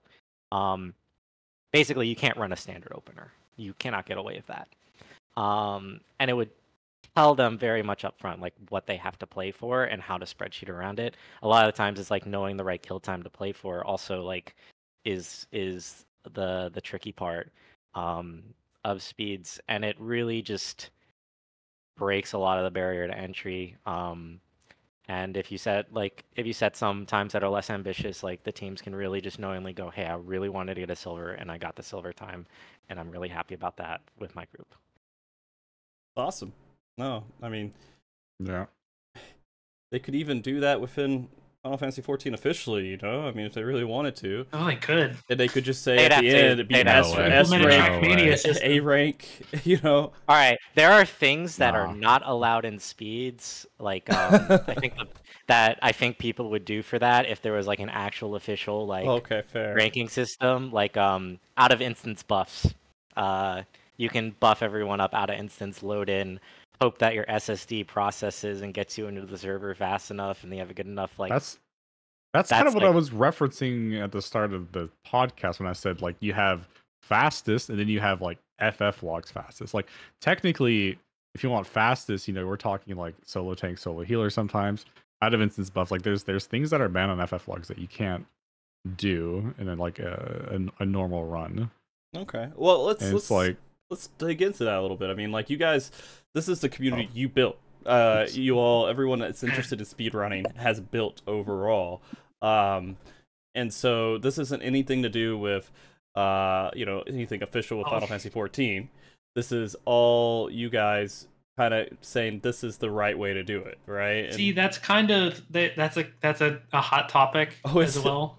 Yeah, because there have been some times where a decision was made by like by the creators of F FF logs, or they polled the entire community and not the speeds people that cared, and like something that the speeds community didn't want happened.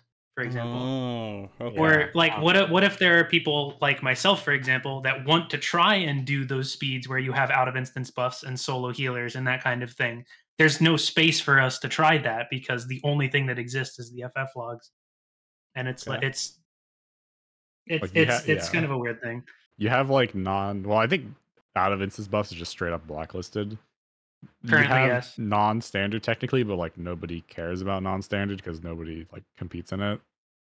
Mm. So it's like, yeah, there's just I mean, It- I guess what I'd offer is at the end of the day, there's like there's so few teams and there's so few people who follow speeds. I think I know like one or two players who aren't on a speeds roster who can tell you like even in the ballpark of what speeds results looked like in the past tier. Even like my best friends, I'm gonna spend 600 hours of my life on this over five months, and they're gonna have like no idea how it turned out. yeah, uh, It just is what it is. Uh, right but like you can't get more people to follow speeds. So this is why I actually don't think things like private logs are an issue because I don't think it's a good spectator sport the vast majority of the time. I think we could do more to engage the community, but I don't think you're ever going to get a lot of eyes on it. So like if someone wants to do non-standard speeds, like just go go do it. I I don't I don't see uh I don't think we should spend a lot of time talking about how we should accept that. It would just take one roster to do it. Like it's hard to get Mm. eight people, but it's only eight people. I think we could we it. had one we had that one that a group that did that susuru did that and then they got like fucking ostracized Well, Well, I don't, okay, I no, don't know that's anyone that's because they broke a rule in FF logs and then they uploaded it to FF logs. Yeah, like, and I also don't know anyone who ostracized Susuru. I I think everyone here would still respect them as some of the no best everyone players here would expansion. yes absolutely Yeah. Dude. but that Ariel Mazov is like if you to ask me my top five players in the game, it's Ariel Mazov, Ariel Mazov, Ariel Mazov, Ariel Mazov, Ariel Mazov. Who? That Who? Who? person, Who? that person gets a damage down and rank one logs. I don't know. You mean like you did in P11, but we wiped?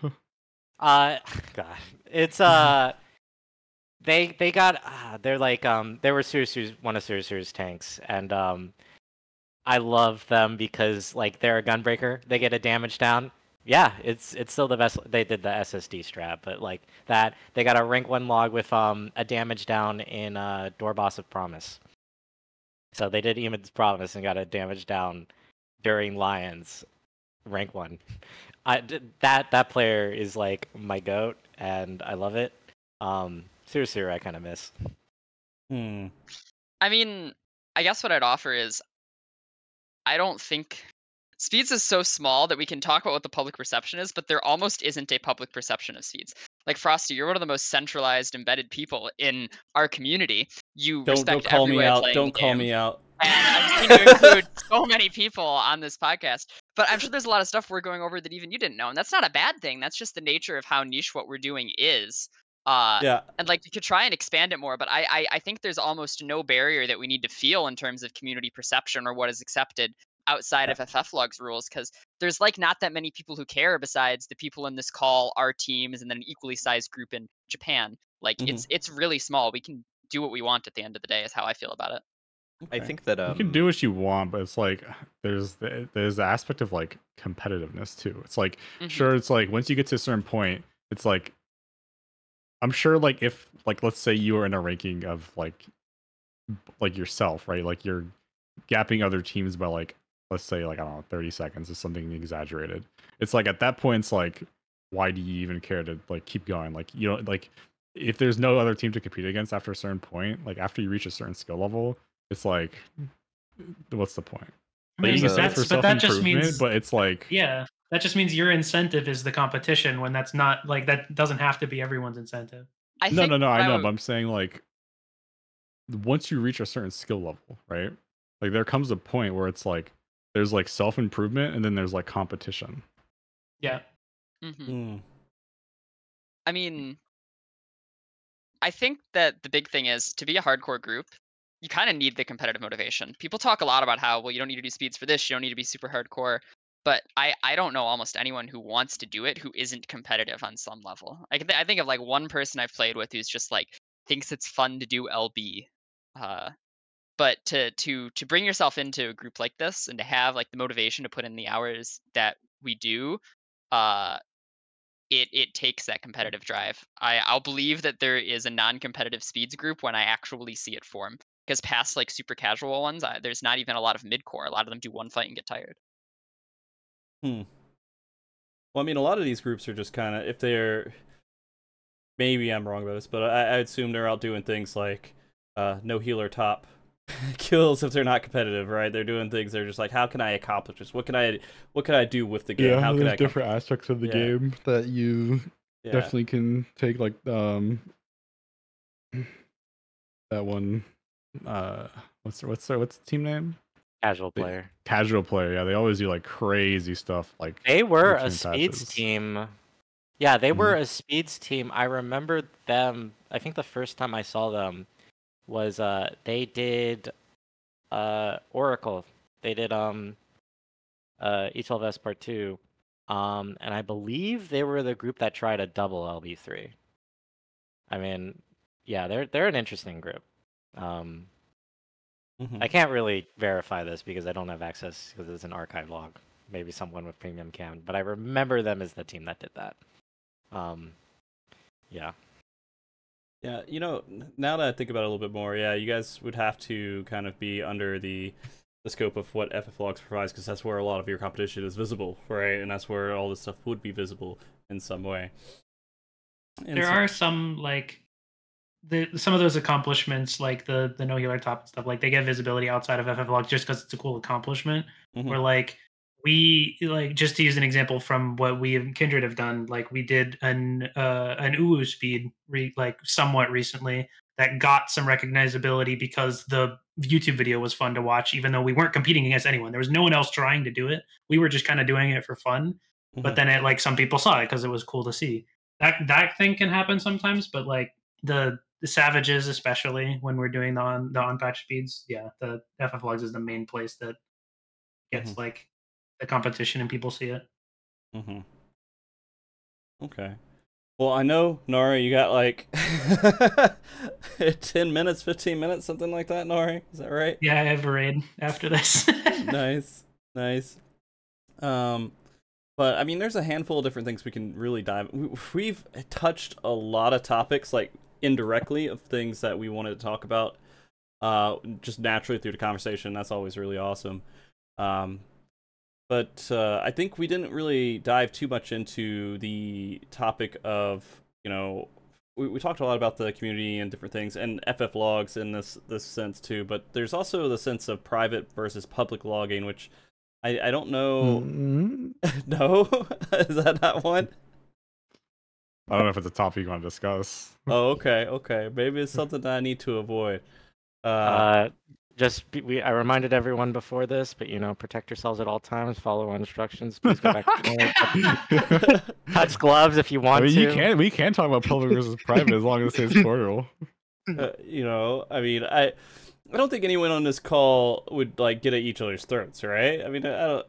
uh, don't try me. Uh, They're gonna get they get mad at each Uh, other. all I, all I will say is Kindred is going to speed publicly forever, probably, okay. and I'll leave it there. Based. okay. Uh, so it's just really is that kind of going into the same conversation you had earlier with the like visibility Yes. into okay. Um, all right. Well, I mean, uh, that, that's perfectly fine. We don't have to jump into it. Some of you are probably right. Some of you are probably wrong. But I guess we'll just never know. It's all I don't- opinion. I don't mind. It's- I'll take the argument. opinion, yeah. I'm down if you guys are. No, I mean you can spend your time however you want, and then just have no one ever know about it. oh my god. just hide it. Just hide it forever. oh my god. If anything, if anything, we're all Alright, the totally off timer, base. Five minutes. Fight. if anything, people there isn't enough representation of the ultra private. Like they actually don't even ever release any indication that it ever happened. Um, it's Schrodinger's speed team. Mm. Uh, My whole and like we don't have any uh, we don't have any representation of that group and uh, i think that's really sad Yeah, I mean, eh, the whole thing about public versus private, it kind of goes back to what you even said earlier about like who's even going to remember who's rank one, who's rank two. Like, if like I remember in Abyssos, like we were pretty much in the agreement, like you know maybe we don't get like first, you know, it, but it's like we'll still gonna we're gonna do our best, we're gonna try our best. But it's like you also have people that I remember when we stopped streaming, like so many people like reached out and were like you know what's going on with the stream you know i we used to watch your streams to learn do these things and it's like to me giving away advantages that we do in instance is like worth that just to teach other people how have other people watch and learn and improve just by watching us right like Yep. i I guess i mean it goes back to like you know sure like you have that competitive aspect of you know for example if we're not streaming or if we're streaming and you know RNG Factory isn't, and let's just say RNG Factory made a poor decision on X fight, and we did X fight, and you see we did X fight, and we did something like really good, and you saw that it's like oh well now that you you guys can go back, and we will never know like that. There's like that competitive aspect, but it's like sometimes giving it up is like you know who cares in the end, right? Like sure, i think so i guess to like maybe dive into detail like first public logs are like a commodity especially to other teams um one thing i guess hopefully everyone does is like if you do like look if someone posts something public in even patch like almost everyone like on the other teams will check and just sanity check some of the details that they get from that if they like did something interesting that they can you know steal and use in their own. Um and it, it's actually like so helpful because i mean you know even a time that you end up beating like has to be like 98% correct. Like if you're gapping it by a few seconds like you know uh they they've done plenty of good work and you can almost certainly take something to like springboard off which is also like why a lot of people are are so hesitant to give people that springboard. Um again it just comes back to the fact is like it's just a structurally competitive environment.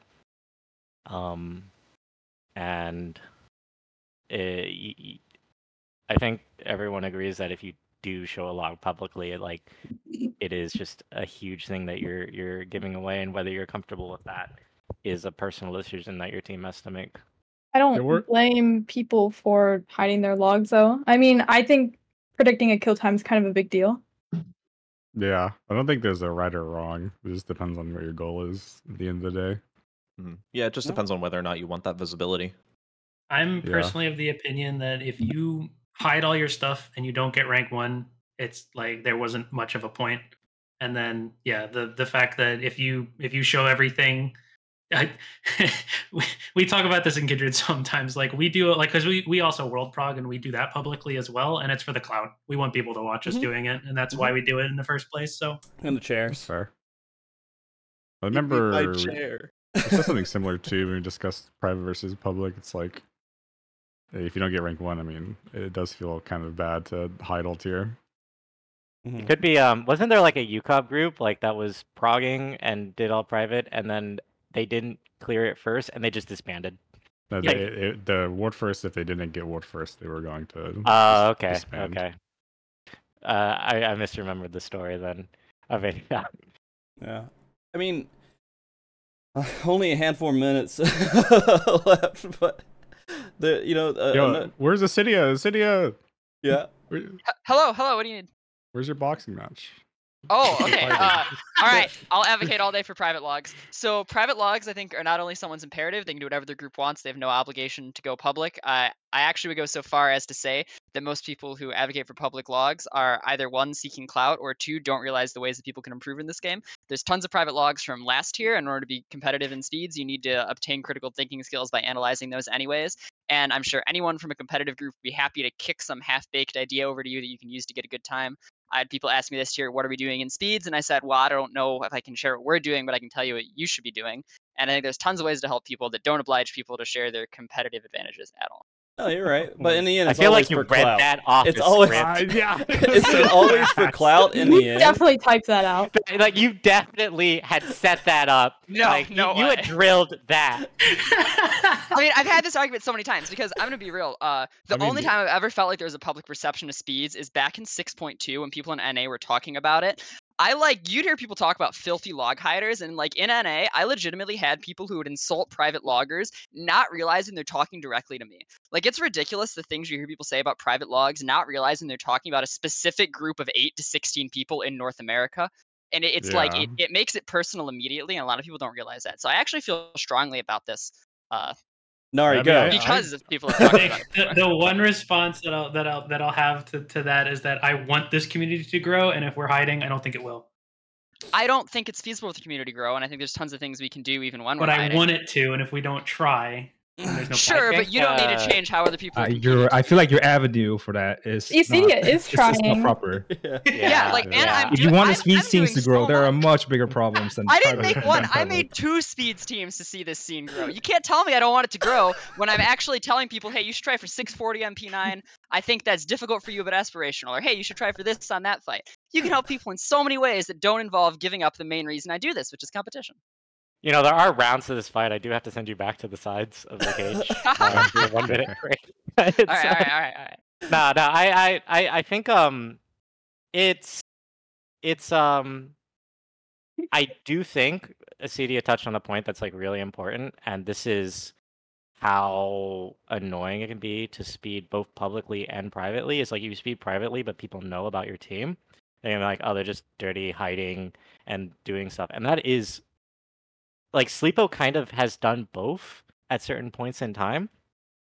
And sometimes public logs, like people will criticize and scrutinize your log when you know you may have okay, maybe you just didn't theory craft it right, and you've put that work out there, and it's really frustrating when you've basically like people say dumb stuff about public logs too.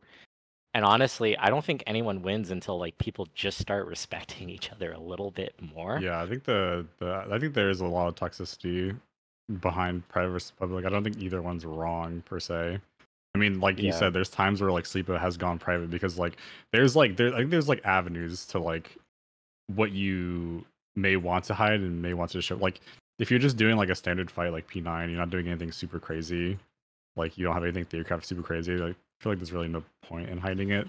So like we've we've come up with like ideas that like are definitely like not of the norm, and we're like, okay, well, this is like too much of an advantage to give away, and we just don't stream that fight and don't make that fight public So- until like we're done or excuse my ignorance a little bit on this. Um, with the because you know I'm a dirty no add-on, no anything, no everything kind of player, right? Uh, I don't even have any way. Like all my logs are uploaded because other people, right? Yeah, same. Yeah, fair. Uh, but in the end, like, isn't there a way to just say this is verified, the kill has happened within this time without having any details with it? Uh, so you can't really hyperanalyze it, uh, or does that not really exist? discussion happened before. It- Discussion happened before. It So- was basically the fight kill time gives too much away. Was the Oh, Yeah. okay, okay, okay. Sorry, sorry, sorry. All right. Um, There, there could be like we have the competition mode on FF logs for the the world race now, but Mhm. like yeah, that's it, it, the, even what kill times people are getting. Like if someone gets a kill time that's like ten seconds ahead of what you were projecting, you know you're missing something, and that's mean, now something they even told you. Even five seconds ahead, you know you're missing. Even five something. seconds is a Re- lot. yeah. reach, reaching Yeah. back to 6.20, and this is actually one of the dangers of public logs, I think, and why uh, they need to be taken with a grain of salt. Like you can really easily get stuck in a local maxima. Like if you look at 6.20, you'd think the best strat on P5S is to hold by 20 seconds. But then if you look at 6.28, you'd see this is like the greatest embarrassment North embarrassment North America's ever suffered, and we got beat by like six Japanese teams who all buffed at zero seconds instead. And like Actually- even seeing that you pushed down to like 33 or 34, it would indicate your entire buff timing is wrong because you're not skipping five seconds of your two minutes. There are Those also are- job changes, so like it, it That's you true. you had to you basically had to rethink how you approach that fight, and yeah, and they made the embarrassing decision of not rethinking it properly. I mean, there are other things that kind of distracted us with that tier smile, but uh, you There know, was a really good example this tier of like private versus public, and that was P10, and that was like heavy comp decision, comp based. Like Yeah. a lot of teams were like like like Sleepo had a 750, RNG Factory had a 748, I think. Um, and it's like, but like aside from them, the next fastest was like what 804, and then like 808. It was like It not was- even close. there were four teams that broke the eight minute mark, but uh, yeah, uh, It, So what was like we noticed- comp decision as well. Like it was a the same lot of comp. comp. It was a lot of comp decision, but also a lot of it was um I did take a peek at it. It was a lot of heal plan opti uh that Yeah. came into that cuz that fight is rough. That fight is rough. Um, rough. It is Rough. yeah. It was rough. And it um it's very this is actually maybe an advice point for new teams. Um it's very easy to just say fuck the healers and um make them eat losses that they don't necessarily have to eat. There there are times where you say fuck the healers because it's actually going to be really good for the team or there's a critical amount of safety that um making the healers take a loss um, gets you in terms of consistency. But if you look at the differences between the teams that were just like, they were basically, they didn't even try to heal the raid wide at 801. We would just die. Like, we didn't care because we knew we had to, we were, our average time was going to be way faster than that. And uh, those teams, they were taking way less losses on their healing and they knew what to aim for. Um, so that's a team. Uh, that's a. I think yeah. That's the the local maxima is a little. Um, I will say though, when I was working through and like planning heal things, I did look at the public logs, and there were things that were correct, like or not correct, but like were good. Like I thought they were good decisions. Mhm. Um, but you know, then like we have to we have to always try and take our spin and push it forward and do more.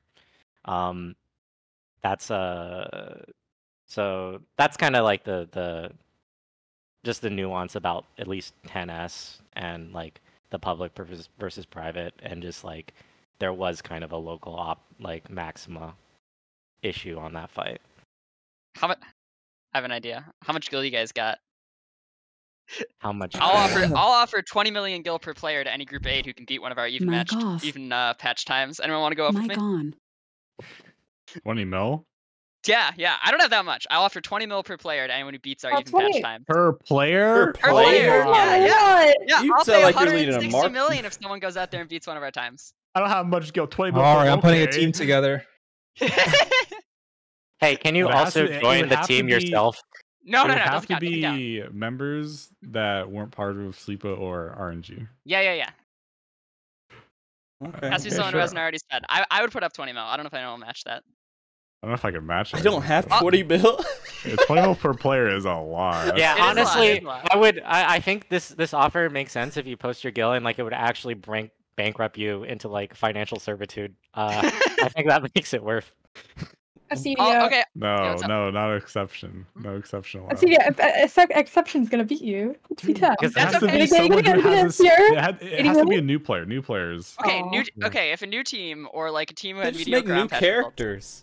I mean, I'll put out 10 million for anyone who can beat one of our academy teams. Shout out academy teams, by the way. What the tuna running door boss, moving on to P9, and I skipped a blood reppin running P10s and moving on into an unknown future. Anyone beats either of those teams, I'll pay you 10 million in gil per player. All right, I'll put, put it up. twenty mil. I'll also put twenty mil. Make it forty mil. Forty mil per player. What? All right. I I feel like this offers a good way to start wrapping up the show. Just- yeah, I feel like this was timed. Acedia Yeah. came into this way too prepared. Like they had a spreadsheet ready for this talk. yeah. Okay. All right. All right. So that's been that's officially there. Uh, make sure they can find a way to contact you to get it. I'm pretty sure they can figure it out. um, but uh, you know, Nari, you're about to just run. I'm pretty sure. Uh, but uh, do, are we okay going ahead and closing up right now? Do you Yeah, guys yeah, feel we're good? good. We're good. We're good.